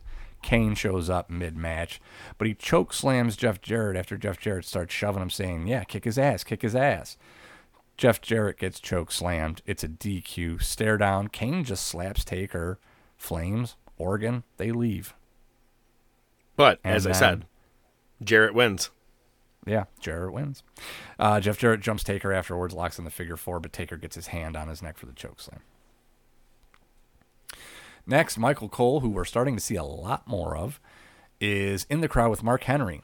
And they make it a point to say that Mark Henry's just hanging out with the executives from Milton Bradley. That's it. Next, we get The Rock I versus nothing. Austin. I really have nothing. there is nothing else. Uh, it's The Rock versus Austin for the IC title. Uh, Austin uh, comes out in his truck, huge pop. Crowd is hot as fuck. Nation jumps Austin before the bell rings. D'Lo gets thrown over the top rope onto the hood, smashes the windshield. Then he eats a stunner on the top of the cab. The match starts. Austin looked very sluggish in the beginning and for most of this match. Watching him come off the ropes seemed like he was doped up or he was sore or something. He just didn't seem to have that urgency. Uh, he did. They a, had this thing late in the press. night. I think he, they the beers were already kicking in. I think at that point. I mean, that certainly could be. I mean, uh, you know, the same thing happens the next week on fucking Raw or the next day on Raw, but we'll get there when we I get there. I will say this: I never watched this pay per view live. This is my first time watching it, um, but I remember the next day in school, everybody talking about D'Lo going over the top rope onto the hood and smashing the the windshield because back then you didn't really have a whole lot of those moments where someone's going right through the top of some car and breaking a window. It's kind of it was a big moment, man, and it was and he sold the shit out of it. the truck being at ringside in itself was a big moment. Taking the bump on it was just the cherry on top. You know what I mean? That, Exactly. That whole setup was fucking, yeah, pretty revolutionary at the time. Not something that happened a lot. Yeah, so Kama goes to hit Austin with the chair. Austin ducks. It, it hits Farouk instead. He throws Kama into the truck. Um, so Rock does the people's elbow, and it's fucked up because commentary didn't really sell it. But when he did it the second time, they did, and it seemed like they were trying to come up with a name for it, but they didn't. Uh, the second time he does the double birds, but Austin reverses it. Uh, Austin knocks D'Lo off the apron, turns around. He actually doesn't even turn around. He's at the ropes when he knocks uh, D'Lo off the apron. He feels somebody behind him, and he just grabs him and hits a stunner. Ends up being the ref. Uh, the Rock ends up getting some brass knuckles out, uh, but Austin's able to reverse hit a stunner. Second ref comes in and counts three. So Austin retains and gets back his title or his belt. Strap. Main event Ken Shamrock versus Shawn Michaels. Shamrock's backstage with Cornette, and at the end of Shamrock's promo, he says, You will be squealing like a baby. Easier than taking candy from a pig.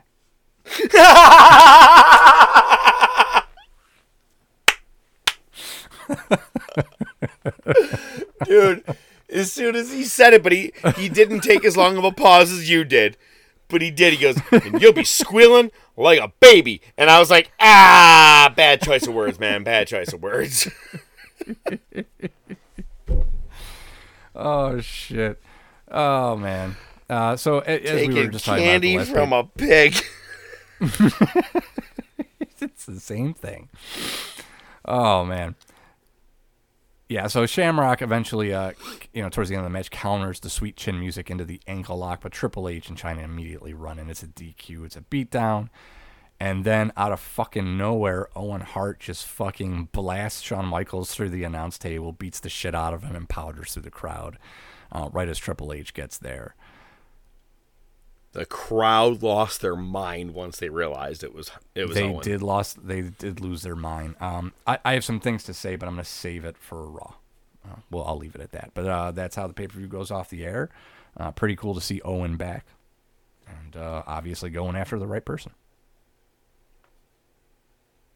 So all right, on to so- Raw. On to Raw. That would be December 8th, the next day. Opens with McMahon coming to the ring. You know, McMahon's been on commentary less and less, if at all, lately. Um, hasn't even really been on TV too much, other than like pre-records. So I think is the last big, time like- we saw him was the Brett screwed Brett promo. Yep. It's the last time we have physically seen anything, even a video package, anything of Vince. So yeah, so you're right. This is the first time him coming out to TV since even live in front of arena. Let's say before Survivor Series. Yeah, pretty much. But now So, we're in uh, character, aren't we? Wait, oh, definitely. Oh, definitely in commentary. I'm going to get to that here in a second. So Kevin Cole, Kevin Kelly, and Michael Cole are on commentary with Jim Ross, um, and they openly admit him as the owner. They they definitely have been saying it for a while now, but it's always been a wrestler or like a wink, wink, wink, nudge, nudge kind of thing. Like they're just flat out saying it now um, because that's the role that he's going to play. He's getting booed, um, and he's basically putting over Austin. He's saying, These are the things about Austin that are pissing me off because he knows the crowd will cheer it. He, he- he's doing it the right way. He says he's been getting away with murder, assaulting officials, announcers, including yours truly. That gets a pop. Um, you start getting the Austin chants. What Vince basically says is the ref that got stunned was about to disqualify Austin.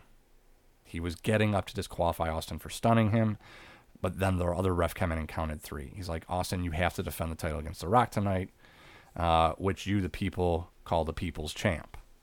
I thought that was pretty fucking cool. Naturally, Austin comes to the ring, says, I do what I want when I want. Vince says, Well, I'm the proud owner of WWF and your boss. There's consequences if you don't fight. And I'm very, I'm very angry about your language. Jesus Christ, listen, Vince. I love this segment. it was so great. And it's basically Austin just running you down, saying, "I'll give you my answer later." Um, But it's funny because he goes, "I'm saying your language, Christ, son, I'm telling you," and he keeps doing it. He's like, "God damn it!" And he kept, I loved it. It was a Yeah, great segment. Uh, and then Michael Cole casually says at the end that you can win a chance at to win Austin's truck, Hmm. which is funny because towards the beginning of the segment they had somebody that had a sign that said, "I'll take your truck, Austin." Well, you have to take it as is. The broken windshield, the dented hood, Hey, fuck, likely the broken radiator, carburetor, alternator, battery, spark plugs, oil. I think that's all I know about the an engine. Okay, that that's a good start. I think we can. Oh, the engine. Next, you get Legion of Doom versus the Godwins. The Godwins are being The shrimp and boat. New Age Outlaws. The Outlaws are wearing South Park shirts. Remember that? I forgot all about that. Uh, South Park was huge at this time, and like almost every other wrestler Oh was wearing God. South Park gear. Even the oddities. Everybody's got Cartman on. Yep, pretty much. Uh, Animal gets run into the steps, and then Kane's music hits mid match. The Godwins powder. Hawk's in the ring by himself. Kane hits a pile driver. Hawk no sells it. Then Kane hits one of the weakest choke slams I've ever seen him give. Hawk sells that, and then he gets tombstoned. So he gets reversed pile drive, and that does the job, but the regular pile driver didn't do it. Okay, that's fine. The Outlaws end up beating down Hawk after Kane leaves. Animal comes back in with a chair to clear the ring. Outlaws get on the mic. He says there's no longer any competition in the tag division. What do we do? Hey, we'll sing a tune dedicated to the dinosaurs. And it's Hey, hey, goodbye. You- You know, I gotta ask: Is this the first time? I, I feel like for me, I've never heard anybody ever sing this. The crowd, anybody really do this? I feel like it's the very first time I've heard, ever. Did New Age Outlaws invent that? Really? Are you serious? I In swear it's been done in point? WCW. Uh, maybe. Too many chicken nuggets and too many episodes, man. It's hard to I, remember. that's the, yeah, that's true. But he calls out really anybody right to now. challenge badass Billy Gunn. Go ahead and cue up your own music. Dude Love comes out, and I love it because Road Dog says, Hey, I said one guy, not three. Thought it was good. Nice little zinger. Nice little zinger. little inside baseball. Uh, so, yeah, we end up getting Dude Love versus Billy Gunn. Dude Love wins with a DDT, but Road Dog just hits him uh, with a headshot with the chair. Uh, they put the title on his throat and do a top rope leg drop. That's that. Next, we get Cornette in the ring. He introduces Taka Michinoku as your new light heavyweight champion. He says, We've got a little video of Taka learning a little bit of English from JR. And it was JR teaching him the word slobber knocker. Most racist comment of the week or uh, segment of the week. Sob haka. No, no, slobber knocker. Sob haka. Jesus Christ. I thought he did pretty good. Cornette says they want to introduce JR? uh, yeah, I think he did a good job saying it. Taka's first challenger, but Lawler's music hits. He comes out, says that Taka's not the true champ. He stole it from Brian Christopher. The only reason he's in the U.S. is because there's not enough room in Japan and other racial tropes. He asked Taka, you know, you got to learn to speak the English. Can you, do you even speak any English? And Taka says, you jackass. That one he nailed. Yeah, he did nail that one. So Cornette's like, well, fuck it. Okay, his first challenger is going to be El Unico. Okay, I'm guessing it's Brian Christopher in a lucha mask.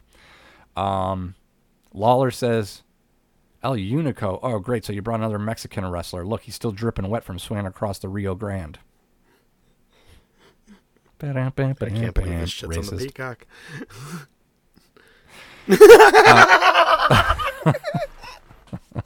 if we could only have like a button that every time something like that happened, racist. it's probably going to get a lot used a lot over the next couple of years, unfortunately. Um, yeah, it's totally Brian Christopher in a lucha mask, and they beat up Taka Michinoku. Yeah. Short video package called "The Destruction of the Hearts." Bulldog getting injured by Shawn Michaels, the screw job, Anvil, you know, getting played like a fool, and then Owens' return. Next, oh, very weird segment Flash Funk versus Kurgan, the interrogator. It was a squash.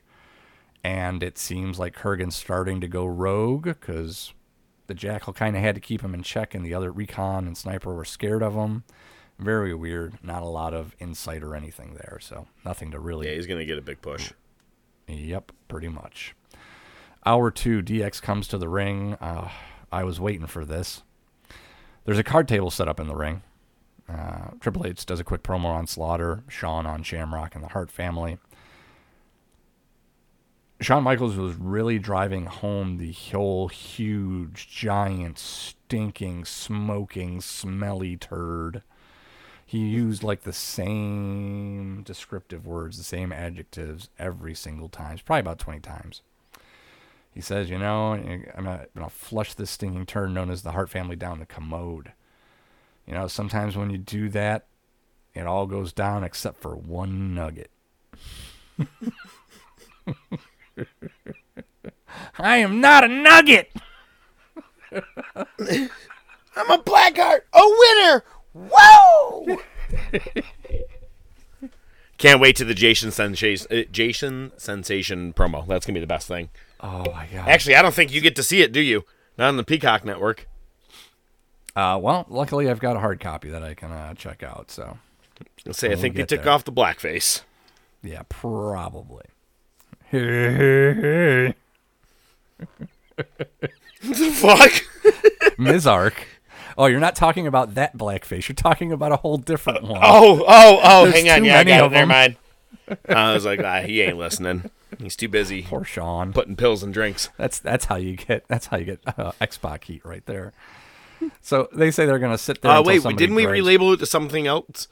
Who's the Heat? Uh, Ty Conti Heat, or something. Yeah, Someone else got that. right? heat. Yeah, something like that. Yeah, again, too many episodes, too many chicken nuggets. Maybe that Fair should enough. be the episode name. Jesus, they're gonna sit there until somebody drags Owen's scrawny ass out there. There's whiskey, bottle of Jack Daniels, and uh, cards on the table. They're gonna play poker, and then Chyna whispers to Shawn Michaels, and oh, she brings up a good point. And you may remember I said I was gonna walk out here naked. Still haven't done it. So being a man of my word, we're gonna play strip poker until Owen comes out. And then music hits and DOA comes to the ring. It goes to break. We come back and the poker game has been moved to the floor. we get Boricuas versus DOA again. Boricuas win again. Feud of the year. Come, oh god, come back from break. DX is back in the ring with the poker game. Shawn Michaels is down to his boxers. Chyna, I, Chyna's reaction, her selling of it is so great. Because she's just looking, she's got raising the eyebrows. it's fucking hilarious. Headbangers come to the ring. They apparently have a match coming up. They flip the table. DX beats the shit out of them. And they actually do an avalanche shield power bomb. Yes, the shield was Yeah. after this, but yeah, they set him up on Triple H uh, while he was up on sitting on the top buckle, and they put him through the card table. Owen runs in from the crowd to get some shots in on Shawn and back into the crowd. As he was punching, you could hear him say, "You're the Nugget." Yeah. You're still a nugget, bitch. this is so good, and it's so disappointing that nothing ever really comes of it. Because Owen just flounders after this. So it's a goddamn shame because this, just watching this over two days, these two small segments, so much potential. Owen could have completely reinvented himself. He could have just wore flannel shirts all the time and just been the dude from Canada that's sick of your shit and is going to beat the shit out of you. I think this was Vince's way to stick it back to Bret. Yep. Oh, 100%. Cuz Owen just Owen just wanted to make a career for himself. Owen just wanted to support his family. He wasn't going Mhm. to get caught up in the politics. So he's like, "Fuck it. I'll just hang around and get a paycheck." You know? It's fucking damn shame. Unfortunately, yeah, it's yeah. well, We're gonna see it week after week. Pretty soon, we'll you know, he'll be the only white guy in an all black group. Woo! Anyway. whole damn band is black except Owen.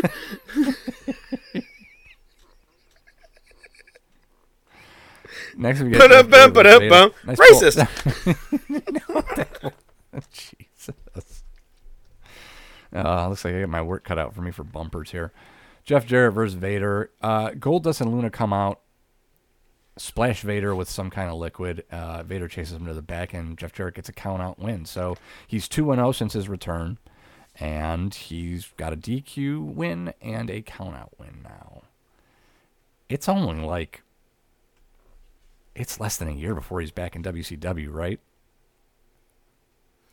Um, year and a half at most. I think he's there till about mid '99. Really? Well, yeah, I guess that post Owen dying. Yeah, no, you're right. You're right. Yeah. Maybe he's the reason WCW goes down. Yeah. It's not like he laid there and let somebody pin him. Oh wait, never mind. That was somebody else. Uh, anyway. but up bum ba-dum-bum. Facts. we, we can just do the the musical part, and then we can just add stuff to the end of each one. It's, it's interchangeable, man. It's universal. Next, we get Salvatore Sincere. Remember Salvatore Sincere? He's going to be facing Mero. Uh, we get a recap of uh, you know the Mero fight and uh, a post match promo from Butterbean. You think I'm stalking Sable? Well, now I'm stalking you. No Sable at ringside this time. Mero gets on the mic and he goes, "Bro, telling everybody your name is Salvatore Sincere. Your name's Tom Brandi. This is the gimmick they gave you." Like, what the fuck? I thought he went rogue on that moment there. yeah, I know, right? I'm like, that has nothing to do with this feud, but okay. Apparently, you're really starting to get pissed off. Uh, Mero says everybody's wondering where my property is. Uh, well, I'm going to bring out somebody who can't do a Marrow assault, who hasn't won the IC title and hasn't beat anybody, the new and improved Sable. And she's wearing a potato sack. Mero wants God, I thought she looked great. To be honest with you, I've never seen anything look better in a potato sack ever. It like she made a potato sack look pretty good. That's well, that's the joke. She won't disrobe Mero. Instead, she takes the sack off, and that's where she's in the bikini. I thought this was going to happen last week. Um, Mhm. just because she had the boxing robe. That's how I always remembered it. I don't remember the potato sack. But Mero turns around and sees it and freaks out, starts trying to cover her up. Uh, Salvatore Sincere drop kicks Mero out of the ring. He gets counted out. Sincere's trying to lead the crowd in Sable chants. Well, he tries anyway. And uh, there you go. That's two count out. kids at ringside are busting nuts. You know, a couple people did. I hate to see the bathroom line after that. So, main event. Tuesday morning, every mother was doing a load of socks.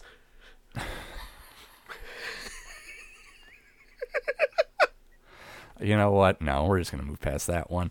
It's The Rock versus Austin for the IC title. Vince and the Stooges are at ringside. Austin's not in his ring gear. Vince says, You don't look like you're ready to compete. He said, Well, I'm not going to wrestle. I already whooped his ass. What's your consequence? You're going to fire me?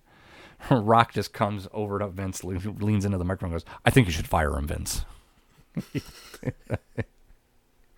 The personality is awesome. I love watching Rock right now. Hundred percent.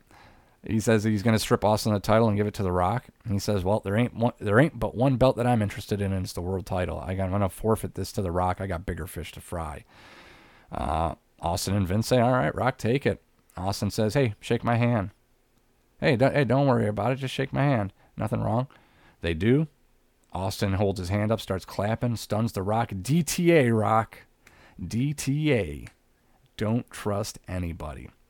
Austin leaves with the title, so now we're in a reversal situation where Rock is the champion, but Austin has the actual belt.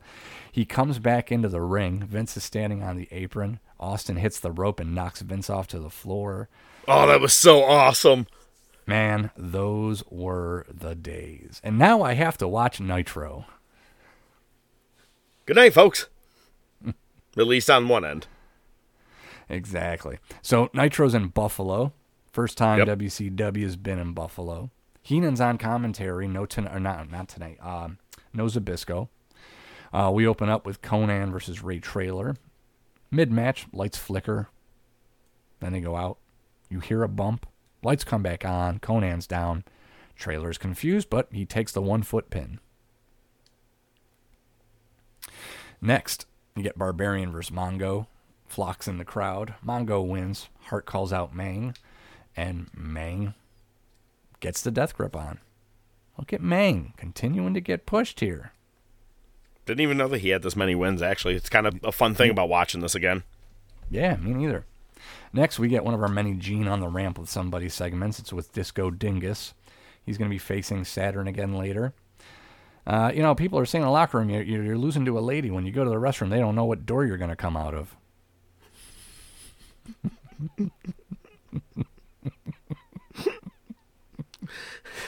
I love you, Gene. Fucking Gene. Uh, and obviously, Disco gets very defensive. He says, Anybody has anything to say can say it to my face. Speaking of Gene on the ramp, he's there again. And this time, Buff comes out. Uh, Buff's just calling out Luger. Hey, I won another match last week. He didn't show me anything. Uh, you know what? And he ain't going to win. You know why? Because I'm Buff and I'm in Buffalo. Ooh, sick burn. Yeah. I was going to say, and I'm the stuff. Buff and stuff. Next, Dean Malenko beats Prince Iaukea. Good in ring work, you know. Uh, Eddie was on commentary. It was more of a showcase for that, I think, than anything. Right. I don't. I don't necessarily like when that happens because, especially in this situation, because I want to listen to Eddie, but I want to watch the match. So which one? Which one am I going to pay attention to? Right. You can't walk and chew gum. No. Remember, I have to turn down the music when I'm, you know, pulling up to a new house I've never been to before. Touche. Next, you get the Nitro Girls dancing at commentary. Heenan says, "Well, you'll never hear me complain about working conditions here." Bam, bam, Sexist. Sexist. oh Oh, that was fucking great. That was fucking great.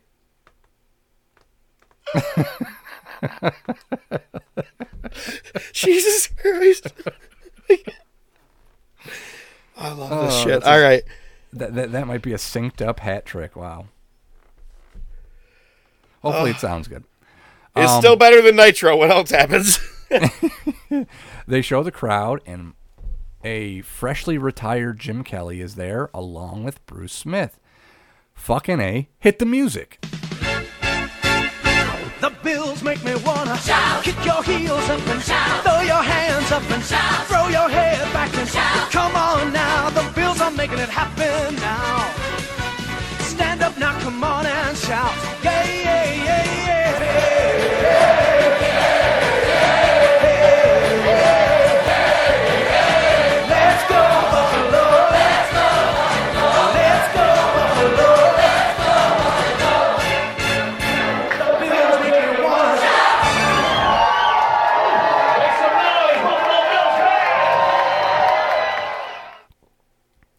So we get a uh, quick promo from Nash on the Giant. Uh, Nash calls himself the True Giant, the only True Giant. Nash makes a good point. He goes, "Hey man, you know, you call me out right after I had knee surgery." He's like, "It's like as soon as I go on the shelf, you, that's when you decide to call me out." Okay. He says, uh, "I want a match at Starcade, Giant versus Giant. You're one dimensional. You have a choke slam. Uh, pot, meet the kettle."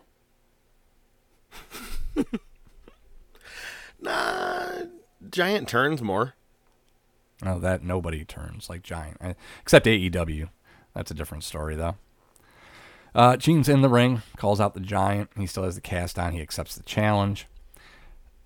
As much as I saw said something was wrong with Austin in his match with The Rock, I feel like something was up with the Giant during his promo.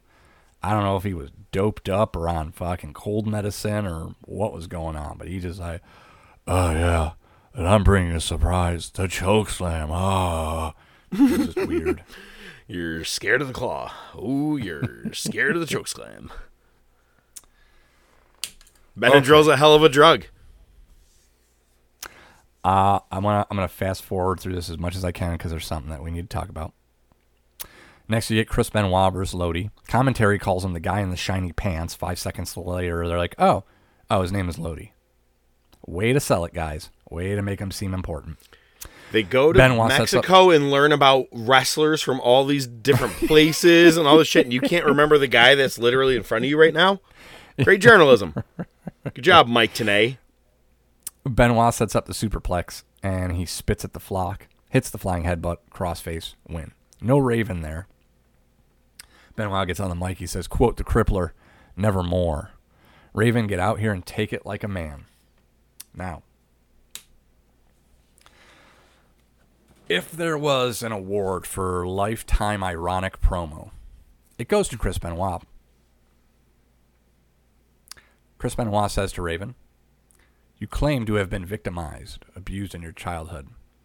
Step into the ring with the crippler and find out what abuse and being a victim is truly about. Holy fucking fuck. And I will leave you with a Bible. Don't. God damn it.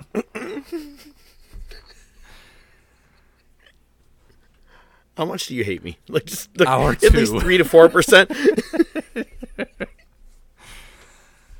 Hour two, Gene in the ring again. Calls out Flair. Promo on Hennig in the NWO. Flair has something. I noticed Flair's gesturing and shit. Flair had something written on the palm of his hand. I didn't catch that. Yeah, I couldn't see what it was. I, I'm wondering if it was just the name of the town. I wonder if it just said Buffalo, New York on. I think it was it was probably Hennig, and he's like try not to hit the ing. It's more of an ig, right? Hennig. I don't think Forrest Gump was. Actually, no, Forrest Gump was out at that point, I think. Sure was. was. maybe six, I think. Yeah. 94 95. Fine. Why don't you look it up? Okay. Gene Gene brings up uh, Bret Hart says, "Hey, you've proclaimed yourself as the best ever. Uh, you know, fortunately, you did that in a local Canadian newspaper. Why don't you come down to Charlotte?" I thought that was cool. Said you've joined the NWO for one reason to avoid the Nature Boy, the best there is, best there was, woo, or even will be, is the Nature Boy. And then I marked out for this because I am a mark. He says, comparing you to me is like comparing John Elway to Jim Kelly. And he bows to Jim Kelly. And then Heenan, like right as they're about to go to commercial, Heenan on commentary is like, Who's Elway?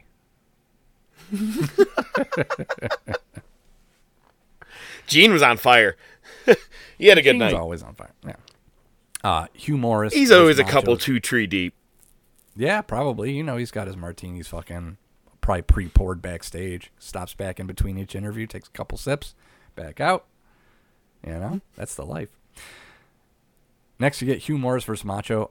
As soon as I saw Hugh Morrus coming out and knowing they were in Buffalo, I knew exactly what happened. Macho comes out. Macho's heated. He's ripping signs out of fans' hand.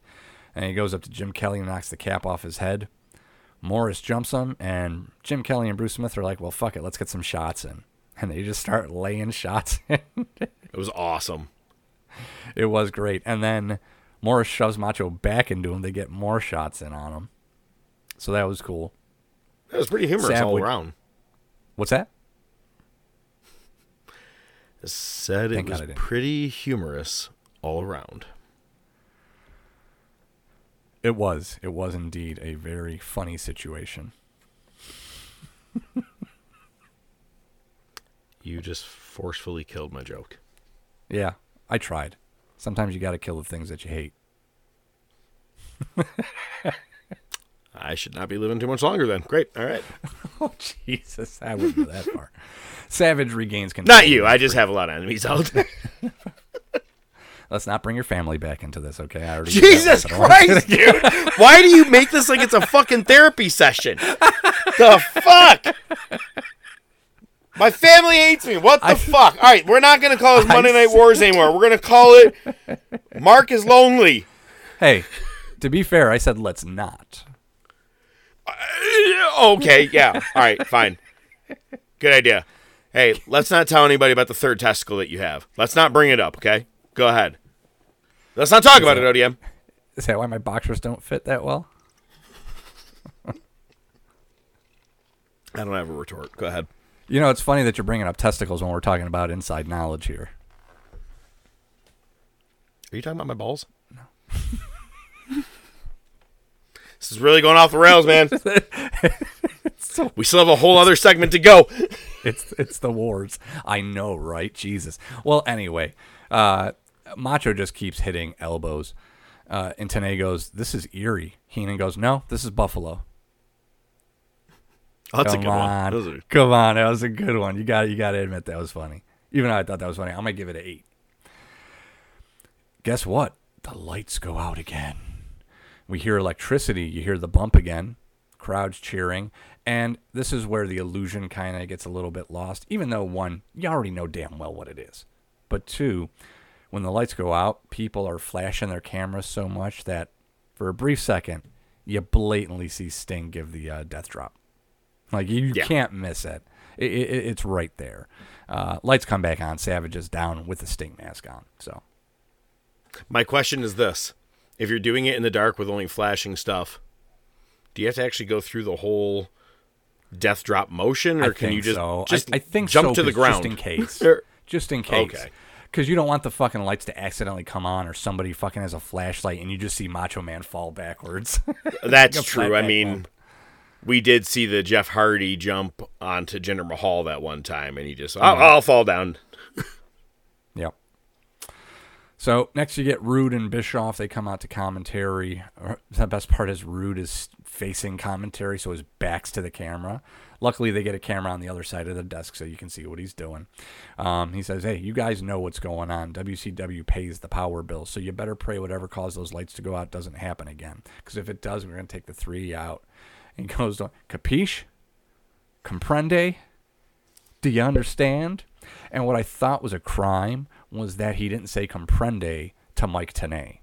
Since he's the lucha libre expert, he would understand the Spanish. Ba-da-ba-ba-da-ba. Racist. Racist. Rude, ma- well, he's white, so that's not racist.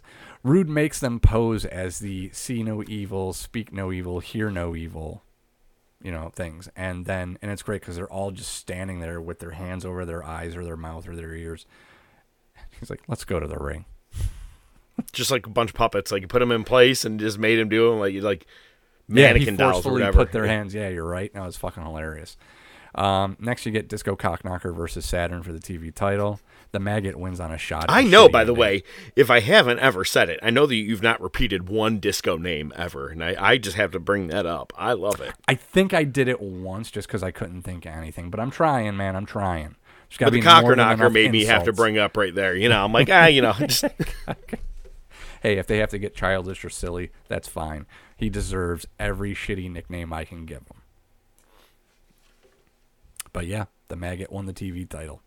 Boo. Next, we get Buff because he's in Buffalo with Vincent against Luger. Shivani goes, The lights go out, I'm out of here. uh, Luger gets counted out while he's trying to fend off Vincent and Scott Norton. Hooray. So Buff gets the win. He gets carried off like he won the goddamn Super Bowl. That's what heels do. Next, you get Scott Hall in the ring. It's survey time. He's going to be taking on DDP. Get to the end of the match. DDP calls for the cutter. Hennig rolls in. Rest of the NWO follows. It's a DQ. Um, Hall hits the edge on DDP. And then we get the Sting dummy through the ring again. Hogan says, Ha, what a dummy. Sting's a coward. He won't come out of hiding. They pull the dummy out of the hole. They put him over the ropes. Hogan goes over him and pulls the mask off, and it's Sting. I don't know it. I don't know. I don't know how he's done it, but I know Don't. he's done it. Are you serious? You don't know how they did this whole thing? Well, Sting would have been under the ring. I'm just wondering how Okay, they pull it off without I'm the like- crowd seeing it. Oh, very easily. You just the the sting went all the way through the mat to the under the ring, right? Oh, I thought I saw still saw him poking out. Oh, I thought he went all the way through. Maybe they stomped him in or something. Maybe I maybe I missed a point, but that would make sense. Yeah, if they just stomped him in, or if he went all the way in, as long as the camera didn't show him, the crowd wouldn't have seen it. Yeah, Maybe he knew Good call. something Owen didn't. Look out. No? Okay. Well, good night, folks. Good night, folks. I love it. That's there's no better way to, and they even say it too every week. That's even better. Well, good night, folks. Well, sometimes you can't have wrestling be the way you want it to be. The only time you can do that is if you fantasy book it or play a wrestling game. Ladies and gentlemen, it's now time for.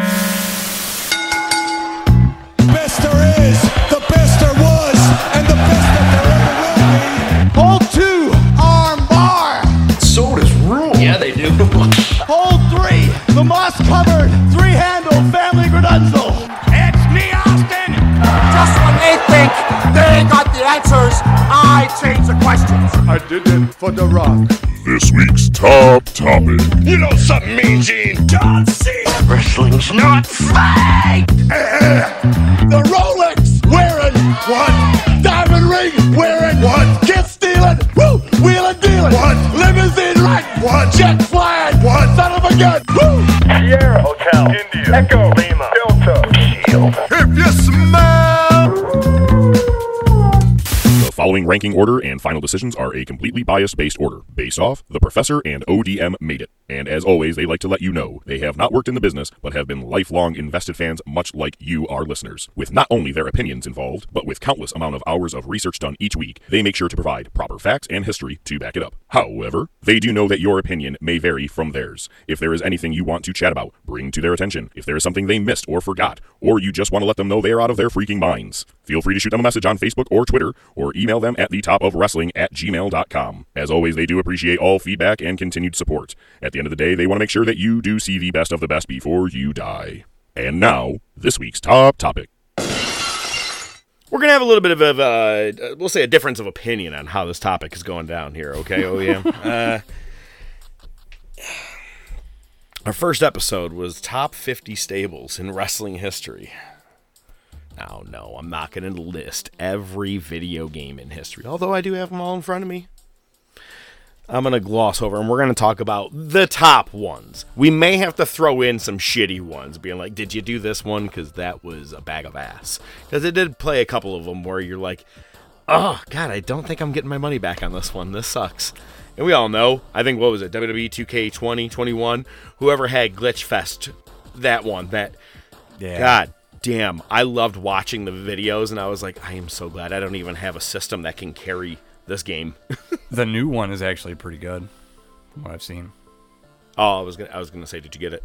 Well, we all know we're also waiting on AEW Fight Forever, so that's another big reason I wanted to talk about this. We're, we have high hopes for some wrestling games coming at us. Again, I'm going to be talking about the top video games. Also, going to be throwing in a couple of bits and notes here. Did you know the very first wrestling game was in November 1985 on regular Nintendo NES, and it was called Muscle Tag Team Match. Oh, like the muscle figurines. Yes, the M U S C L E. Like it, I used to have exactly. a ton of those. Those things were awesome. Yep, and it was the first video game, and then it followed along with Micro League. But then in 1989, WWF had WrestleMania, which a lot of people remember. That's the one that had Hogan on the cover, uh, ripping his his shirt. You know, most popular one back then. Yeah, there, there was an arcade game of that in our uh, local bowling alley. Used to play that all the time Ah. after bowling. Very good call. They did have that. Um, the, actually, they also had WWF Superstars. That may be the one you're thinking of because that came out in May of ni- of '89. That was the first arcade wrestling video game. Hmm. Same concept, same thing. I think they just had two different names. One was for Nintendo. One was the arcade version. Gotcha.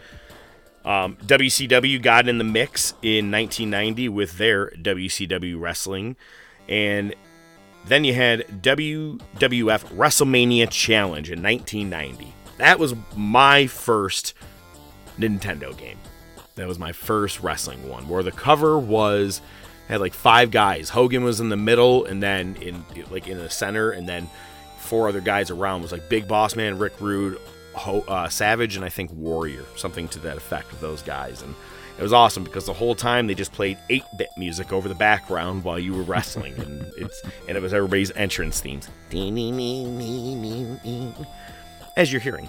Um, then eh, let me ask you: Have you ever heard of a Commodore 64? Yep. Can you explain what the Uh, hell that is? Uh, Commodore 64 is a computer. It, yes, I like it. And WrestleMania Challenge came out on that. Uh, they had one in 1991 that came out. And then WWF Superstars came out on Game Boy. I had a Game Boy. Did you have a Game Boy? I sure did. Absolutely. I, you have them all. I know. Uh, and, and then, you know, WrestleFest became a big one in 1991 at arcades. Yes. That's that's the one. I, yeah, that and WrestleMania the arcade game. Because you're right, WrestleMania was the the the, the uh, console game, but then there was Yep. WrestleMania the arcade game. Uh, so that and WrestleFest were the two that I definitely remember playing in the arcades. Great games. And there was a handful of other ones that came in towards the end of the 92 and 93 era. Uh, for me, where they started to really kick into different stuff was uh, Sega Genesis's first one was Royal Rumble 93. I remember that was a big one because it was the first time you actually had Royal Rumble matches on you know, in a video game style. And I was like, who has a Sega? I got to get around. I got to play that game because I didn't have it. I had just a Nintendo. Did get the Super Nintendo down the road. Um, and then on regular Nintendo and Game Boy came out King of the Ring, capitalizing off the pay per view just earlier that year for the first one that Bret just won. Uh, WCW did main event in 94 on Game Boy. Never played a WCW game in the early 90s. I didn't get into them until way later. So I don't have a whole lot of experience as to how some of the WCW games played back then. Probably Mhm, like a lot here. of the WWF ones. Yep, same here. My life was changed on Super Nintendo, Genesis, Game Gear, and of course Game Boy, but I had it on Game Boy and Super Nintendo. WWF Raw. My life was effing changed. And it began with Oh my god, I miss that. I miss my Game Boy, I'm not gonna lie. I had a lot of great games on there.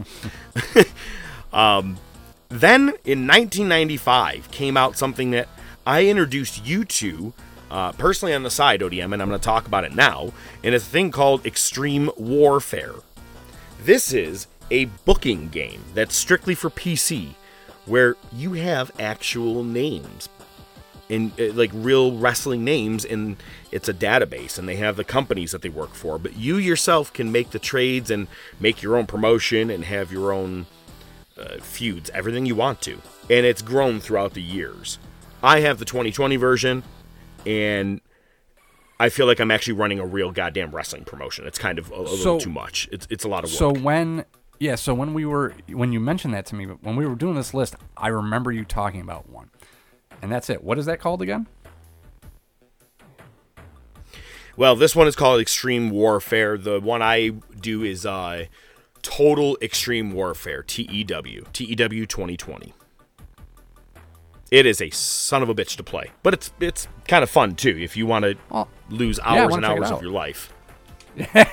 I have enough things to do that with, this podcast included. So Fair enough. Um, so after that, one of my favorite ones did come out uh, on Saturn as well as PS1. In Your House. That's the one where WWF was like, okay, we're going to get zany as shit. The King of Hearts, Owen Hart, is going to have a giant king deck card that he beats the fuck out of you with. It was like Mortal Kombat meets WWF at the time, which was different, and it was in your house. It wasn't in a regular wrestling arena. Different, fun, meh. But for me, WCW did have a really decent game on PS1, which was WCW versus the World. This had it's one of the more underrated wrestling games I feel like of all time. The amount of championships that you have or can create, but they actually have guys from all over the world. And I'm talking like real wrestlers from Japan, Mexico, but you also have the WCW guys on there. You got both versions of Hollywood and Hulk Hogan. You have the Outsiders, Sting, Eddie Guerrero, but then you got again all these Japanese wrestlers. It's like a wet dream of a wrestling game plays like meh, but it's 1996. It's exactly what you thought you were going to get with the game.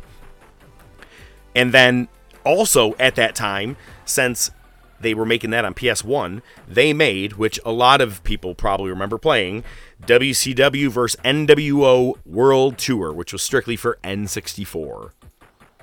This was yeah. the time where four controllers was a big thing because of GoldenEye and games like this right here. Yeah, this is one that I had. I think we had uh, both World Tour and Revenge. Revenge came out just the next year. Thank you. I was going to yep. say that's coming up right now. Yep. And I always remember it was weird because to do the finisher, you had to hit a button and move the analog stick towards them, and it would do this weird grapple and then set it up. Um, I, I, I used to love playing that. I played a Scott Hall all the fucking time on that game. All, oh yeah, all the time. I was a Sting guy when I would do a WCW game. Um, actually, enough. Eddie Guerrero was a lot. I, I, did a lot too in the WCW oh. versus the World because Frog Splash. Um, right before that, Revenge came out. WWF came out with Warzone. They had a couple of strings of, of some games that were really, really good. This was on PlayStation 1, N64, and Game Boy. WCW followed up in 98 with Nitro. I think Nitro was decent. It was on N64, uh, PS1, as well as a computer. It was decent. Same with the one that followed up, which was WCW Thunder. I think they were just every wrestling game at that point. They were all pretty much cut copy paste. I, I feel like everybody's working at the same companies that were producing games. There was only so much you could do graphic wise, also. Right. Um, Attitude came out in 1999. That's where things got a little bit of a different change for WWF. And then Mayhem came out in 99 as well. One I do remember playing, a lot of people playing, was on N64 WrestleMania 2000. It's another one that mm-hmm. was just as big as uh, those other ones. Yep. In 2000, ECW said, well, we're going to throw our hat into the mix. We are doing Hardcore Revolution, and that was their first one that was on PS1, Dreamcast, N64.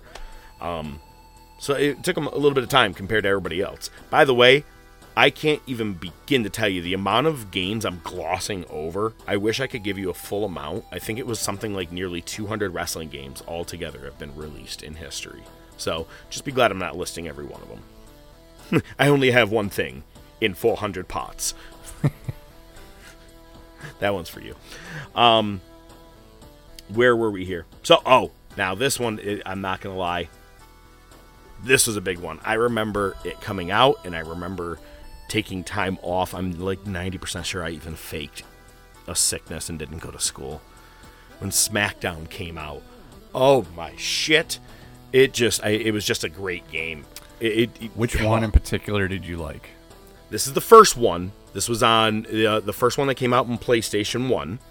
Um, after that, wait, no, no, no, no. We have plenty of there that we're going to get into. This is just regular 2000 SmackDown. Oh, regular. Wow. Okay. Is, yep. Um. Then, if you had a Dreamcast, they also came out with Royal Rumble 2000. ECW had another game, Anarchy Rules, in 2000. WCW Backstage Assault. I remember a lot of people playing that one. N64 and PlayStation 1. Uh, I actually had a buddy that played it. I never played it, um, but a big one that a lot of people loved that everybody I think talks about to this date, if I am not mistaken, as one of the biggest stepping stones if you want to make a game. No Mercy 2000, which was on N64. So you nailed it. That's the game that AEW is trying to basically replicate. That's what I thought. Got to be honest, never played it. I never had an N64. Me neither. Yeah, I mean, I had an my well, yeah, we had an N64, but I, yeah, we never had that game. Yeah. It's funny if I had a chance to play N64, N64 I was like, "Where's GoldenEye?" I mean, that was Yeah, just exactly. the go-to. It was the it was my favorite one. Um, but SmackDown 2, Know Your Role, came out November. I remember this came out the day after Thanksgiving, November of 2000, and so yeah, we're talking Black Friday. And I mean, I remember getting it during the daylight, and all of a sudden I walked out of my bedroom and it was just pitch black. Like the whole uh, the day was gone. Like I just was just in there. But it was the first time they had Hell in a Cell, and Know Your Role had the fist, the fist that you were able to jump off of on the stage. It was that you want to talk about a game that like took over my life. Know Your Role was that. Yeah, It- that, now- there was only you know again, so you know there there's a lot of SmackDown games. Uh, there Totally. was one that I fixated on. Uh, we'll get to it when we get there, and if not, I'll touch on it afterwards. No, fair enough. Uh, that Extreme Warfare game I talked about, the PC booking game, they did another version in 2001. Uh, they have multiple versions. Basically, really, just every like four to five years, they kept updating it with the wrestlers. But the thing is, is that they never get rid of the older database. So I could have Bruno Sammartino taking on Brutus Beefcake if I want to for no reason, and Chyna is the special ref. It sounds like it's a moneymaker already. Uh, SmackDown, just bring it was the whole reason I had to buy a PlayStation 2. God damn it. Because I was trying to have every wrestling game and I was really into having all the WWF games. And then they came out with Just Bring It on PS2 and well, I had to get it. Uh, then in 2001 came out Legends of Wrestling. It was a really good it was a good it was a good concept, but it was a dog shit game. Absolutely horrible. Now I will say a couple years later, now that's 2001, I believe in 2002, yes. November 2002 was Legends of Wrestling 2. Better, but what I loved is that on a PlayStation, even with just two controllers, you could do 4 versus 4 in a Survivor Series style match and it didn't bog out or run like everybody was 90 years old in a nursing home. you know what I'm talking about when you play Money in the Bank in any 2K game nowadays with more than six or the six people in it. It's like everyone runs very slow or does their moves really slow. This game ran pretty decent. I was actually a pretty big fan of Legends Wrestling 2. Uh, SmackDown, Shut Your Mouth came out in 2002 as well. Now, Okay, did you ever play so- Def Jam Vendetta? Oh, okay, go ahead. No, okay, so two things. Def Jam Vendetta I've never never played. Uh, but it is definitely if you go if you just Google top wrestling games of any time, you're gonna see it on probably every list. Very close to the top on a lot of them. Um, it is what Shane McMahon tried to do during the pandemic. What was that underground right uh, fighting bullshit Oh, thing Fight- that they yeah, had? the Raw Underground. Uh, I just That's yeah, exactly what Underground, this is like. Mm-hmm. Pretty much, yeah, yeah. Great praise. I've seen some clips. It looks good, especially you know the graphics for the time. What I was going to talk about real quick was Shut Your Mouth, uh, SmackDown Oh, yeah. Shut Your Mouth, because that's the game that I have, and as a matter of fact, I still have it. And through the power of editing, it will be in my hand now. So as you can see, my copy. Damn. SmackDown Shut Your Mouth for PS2. I don't even know where my PS2 is. Great thing about this game was I hadn't been watching wrestling in a while. So I was seeing names that I hadn't heard, like people that I can't think of right now. Randy Orton, John Cena. Hadn't heard of these dudes at this point. How about the guy in the cover, Brock Lesnar? that too, yeah. So this, like you, usurps so much of my time. I made several wrestlers. I made Oh, a yeah. giant. I made a giant guy that kind of looked like Brooklyn Brawler, and I called him Furious George.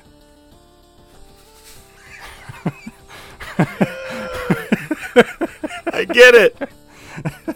But I'm gonna wager that if I open this, my booking papers are gonna be in there. Oh no shit. I think we all had these too. Goddamn, look at pieces of paper Yeah. coming out right now. Look, I mean, there's uh, I had my Th- Does that say. Joe Rizzo WWF champion? No, of course not. There was ODM though. I think he was a, a champion. yeah. Pretty That's crazy sick. shit. Yeah. So I like it. I I actually uh, when I played baseball games or football games, I would have a whole piece of paper listed with all these like created names or whatever. But like they were like really horrible names too. Like what was the Joe Mama, uh, big ass dude, just fucking dumb names. But like I would also I make them extremely weird shaped. You know, a lot of fun. Yeah Sure. create a wrestler in like 90% of the games that I had. If it was an option, by the way, done. Totally Oh, used. one of the things I liked going back to WWF Attitude, you could create a pay per view. You would Oh. go and list like eight matches or however many you wanted to do and just play them in order. So you could, if you have a whole bunch of people over and you're all wanting to plan out a whole bunch of matches and go, it's a smart way to go. I think it's, I, they don't do that. You know, can't just put together a whole card. You can. like in Uh, the career mode sometimes, but not Right. as much. Right. Yeah. But you're only in the 2K limited to. games, But do you want to do it on Raw or SmackDown, or do you want to delete yourself to go all the way, or skip to go to the pay per views? That's what I don't like about their career modes. They're eh. Right. No, fair enough. Okay, yes, you can't do it in career mode. Yes, you are correct. Um, but skipping ahead, GameCube had WrestleMania 19. Oh shit! I gotta go back. Oh my god! I can't believe I almost forgot this. So, not only did we have the Def Jam Vendetta, we talked about, uh, was it Know Your Role or Shut Your Mouth? Yep. Okay. In between there, in 2003, WWE came out with, I think, one of their most underrated games of all time, and I don't give a shit if everyone thinks I'm the worst mark in the world. It came out on PS2, and as I'm just learning, it came out apparently also on GameCube. And I thought when I lost my PS2, I lost this game forever, man. And I have a GameCube. It's WWE Crush Hour. You are going to take wrestlers, and they all have their own demolition monster truck, and it's hmm. all like them. So, like, Kane shoots fire, Big Show is a giant fucking monster truck, like, in The Rock has just whatever. Everybody has their own version, but you do games like capture the flag or bumping into somebody or getting 10 kills. It's kind of like a little bit Twisted of like yeah, exactly. It's awesome. I absolutely love the game. And when I lost my PS2, I was like, ah, that's gone, man. I'm never going to be able to play that again. Because I did have a PS3 that you could play the PS2 games, but then I lost then. I can't use that anymore, yada, yada, yada. But I found out it's on GameCube, and I have one of those. So my search is going to begin. I can't wait to get back into Crush Hour. It's a ridiculously dumb game, but it's funny because as you hit someone, if you kill them, yeah, you smell what the rock is cooking. You know, if the rock kills you, it's fun. I love it. You'll rest in peace. All right. Owen says something like, "Ah, catch me." Um, all right, so let's get on to the next game. uh, on Xbox, WWE had Raw, and then in 2003 they came out with Raw 2. I remember that one had Triple H and Scott Steiner on the cover. That was looking up. Yeah, right. Um, Backyard Wrestling came out on PS2 and Xbox. It was called Backyard Wrestling Don't Try This at Home. It's exactly what you think it is. And I, I have to at least bring this up because it is partially wrestling. Uh, in 2003, MTV put their name into the game with Celebrity Deathmatch. Had their own version, even had some of the wrestlers on there, like Austin and Rock, because they had been on the show previously. SmackDown, Here Comes the Pain, comes out in 2003 on PS2.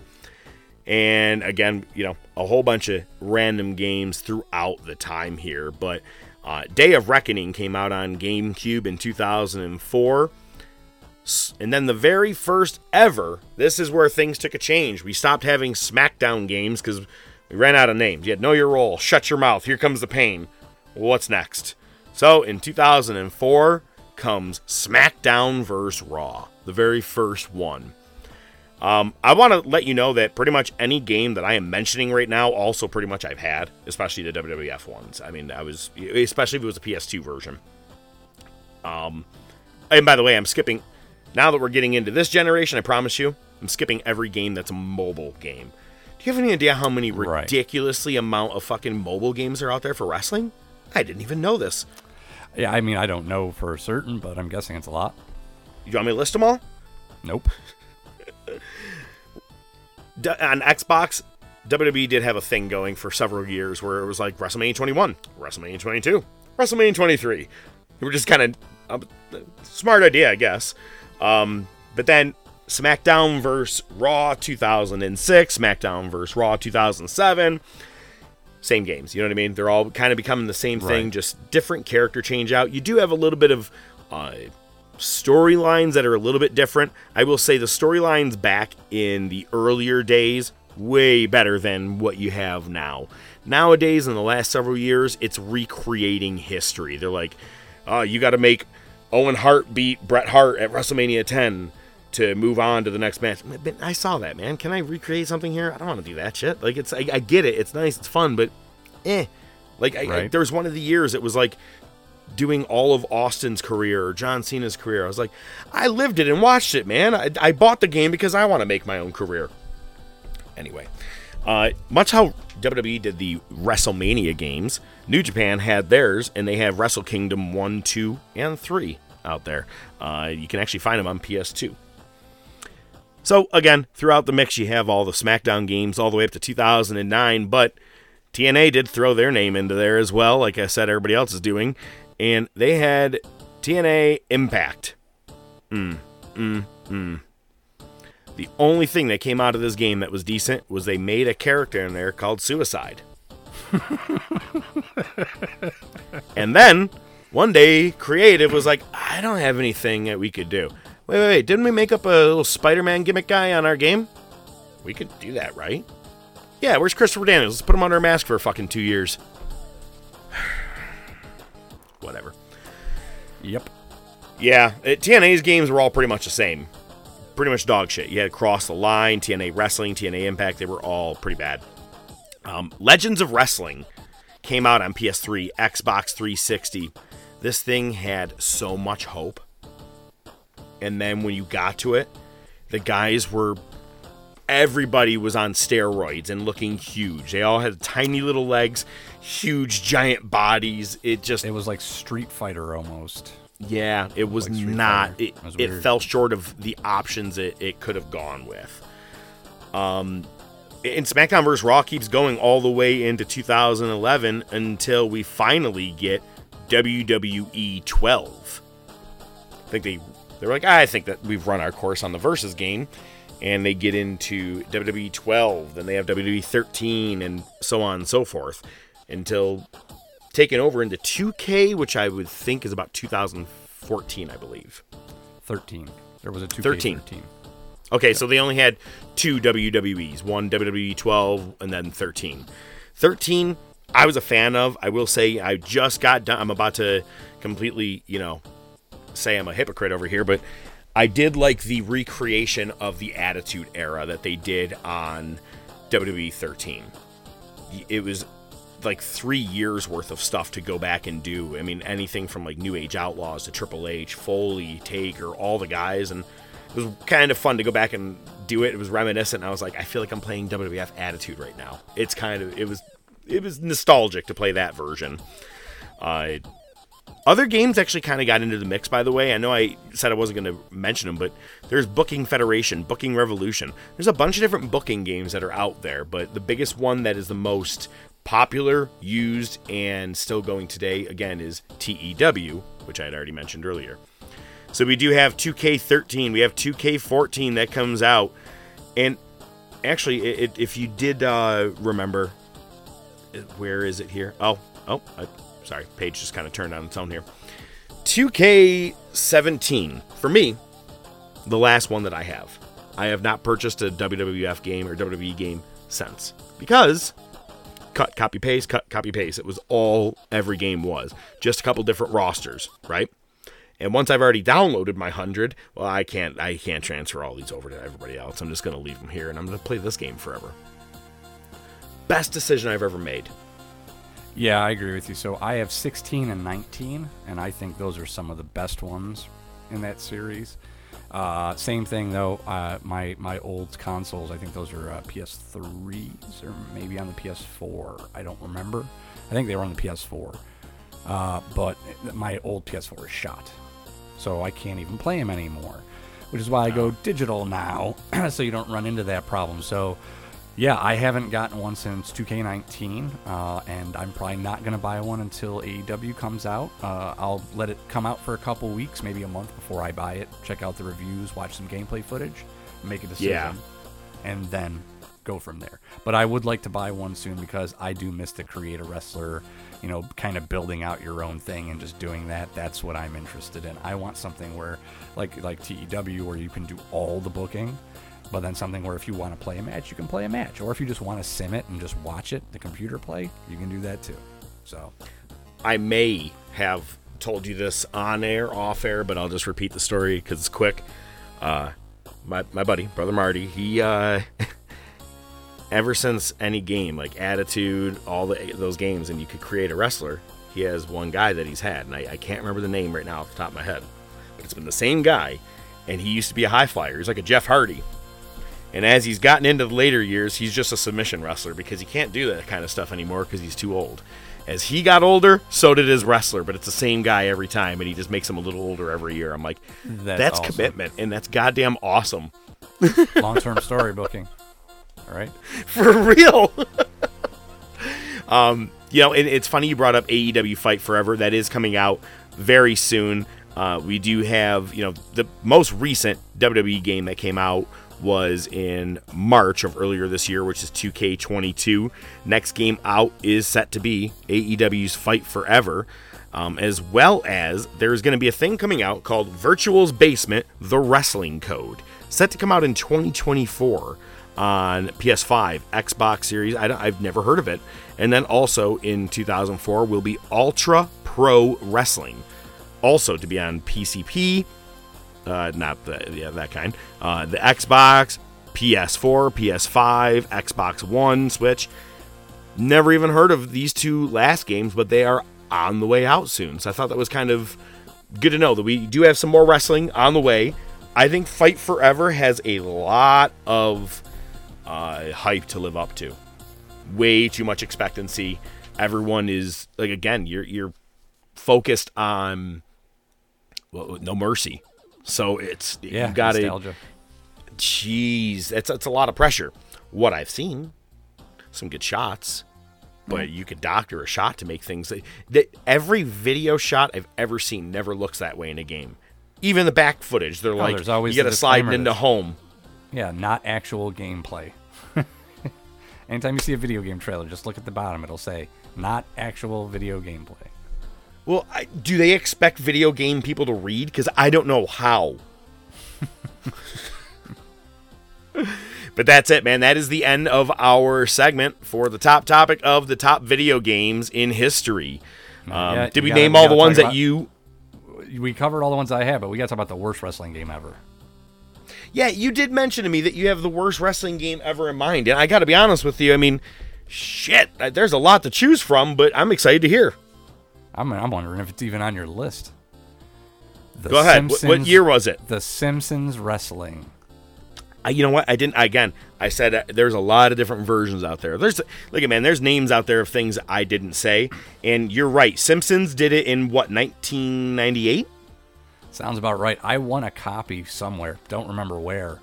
It's the worst game. Like nothing happens. Like you, you have to mash buttons and hope it does what you want it to do. It is the worst game ever. It might be the worst game ever, let alone wrestling game ever. It was. yeah, it did come up on my list. It was. Uh, it. it I'm, I had it set to actually bring it up because you being a giant Simpsons fan. Um, there's a lot I'm of random bringing it up because it's the worst. It's the worst game ever, let alone wrestling, right. which makes it the worst wrestling game ever. Well, it- it- noted. I'll never play it. Now I kind of want to a little bit it. just to see what it's like. no, you don't. Well, next week we have one of the greatest movies of all time. It stars Christopher Lloyd, The Undertaker, Hulk Hogan. That's right. Can't wait. Movie of the week next week. We got that, so much more. We'll be talking the Monday Night Wars, and of course, Tiger Queen will still be a bitch. I guess I uh, will find out. Maybe we'll see if we can stable up on your account we'll just say I'm here too. Ladies and gentlemen, I am the professor. I bid you a farewell. He is ODM. It's been two and a half hours. He's got to take a piss, and he's leaving us with five words. I'm not watching Suburban Commando. The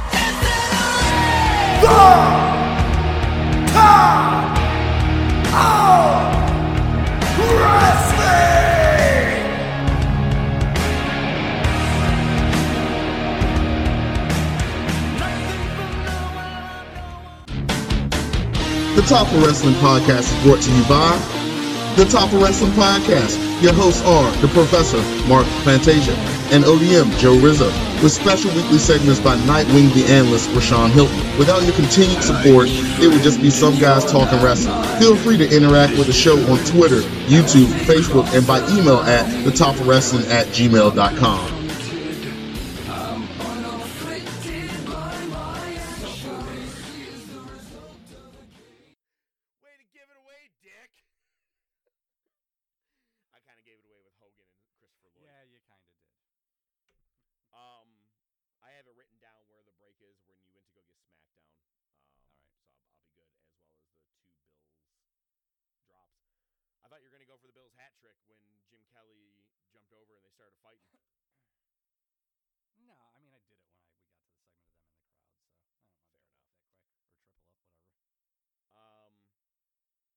yo, I think I'm.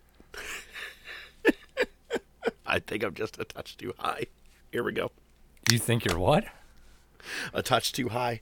Oh, just don't overdose.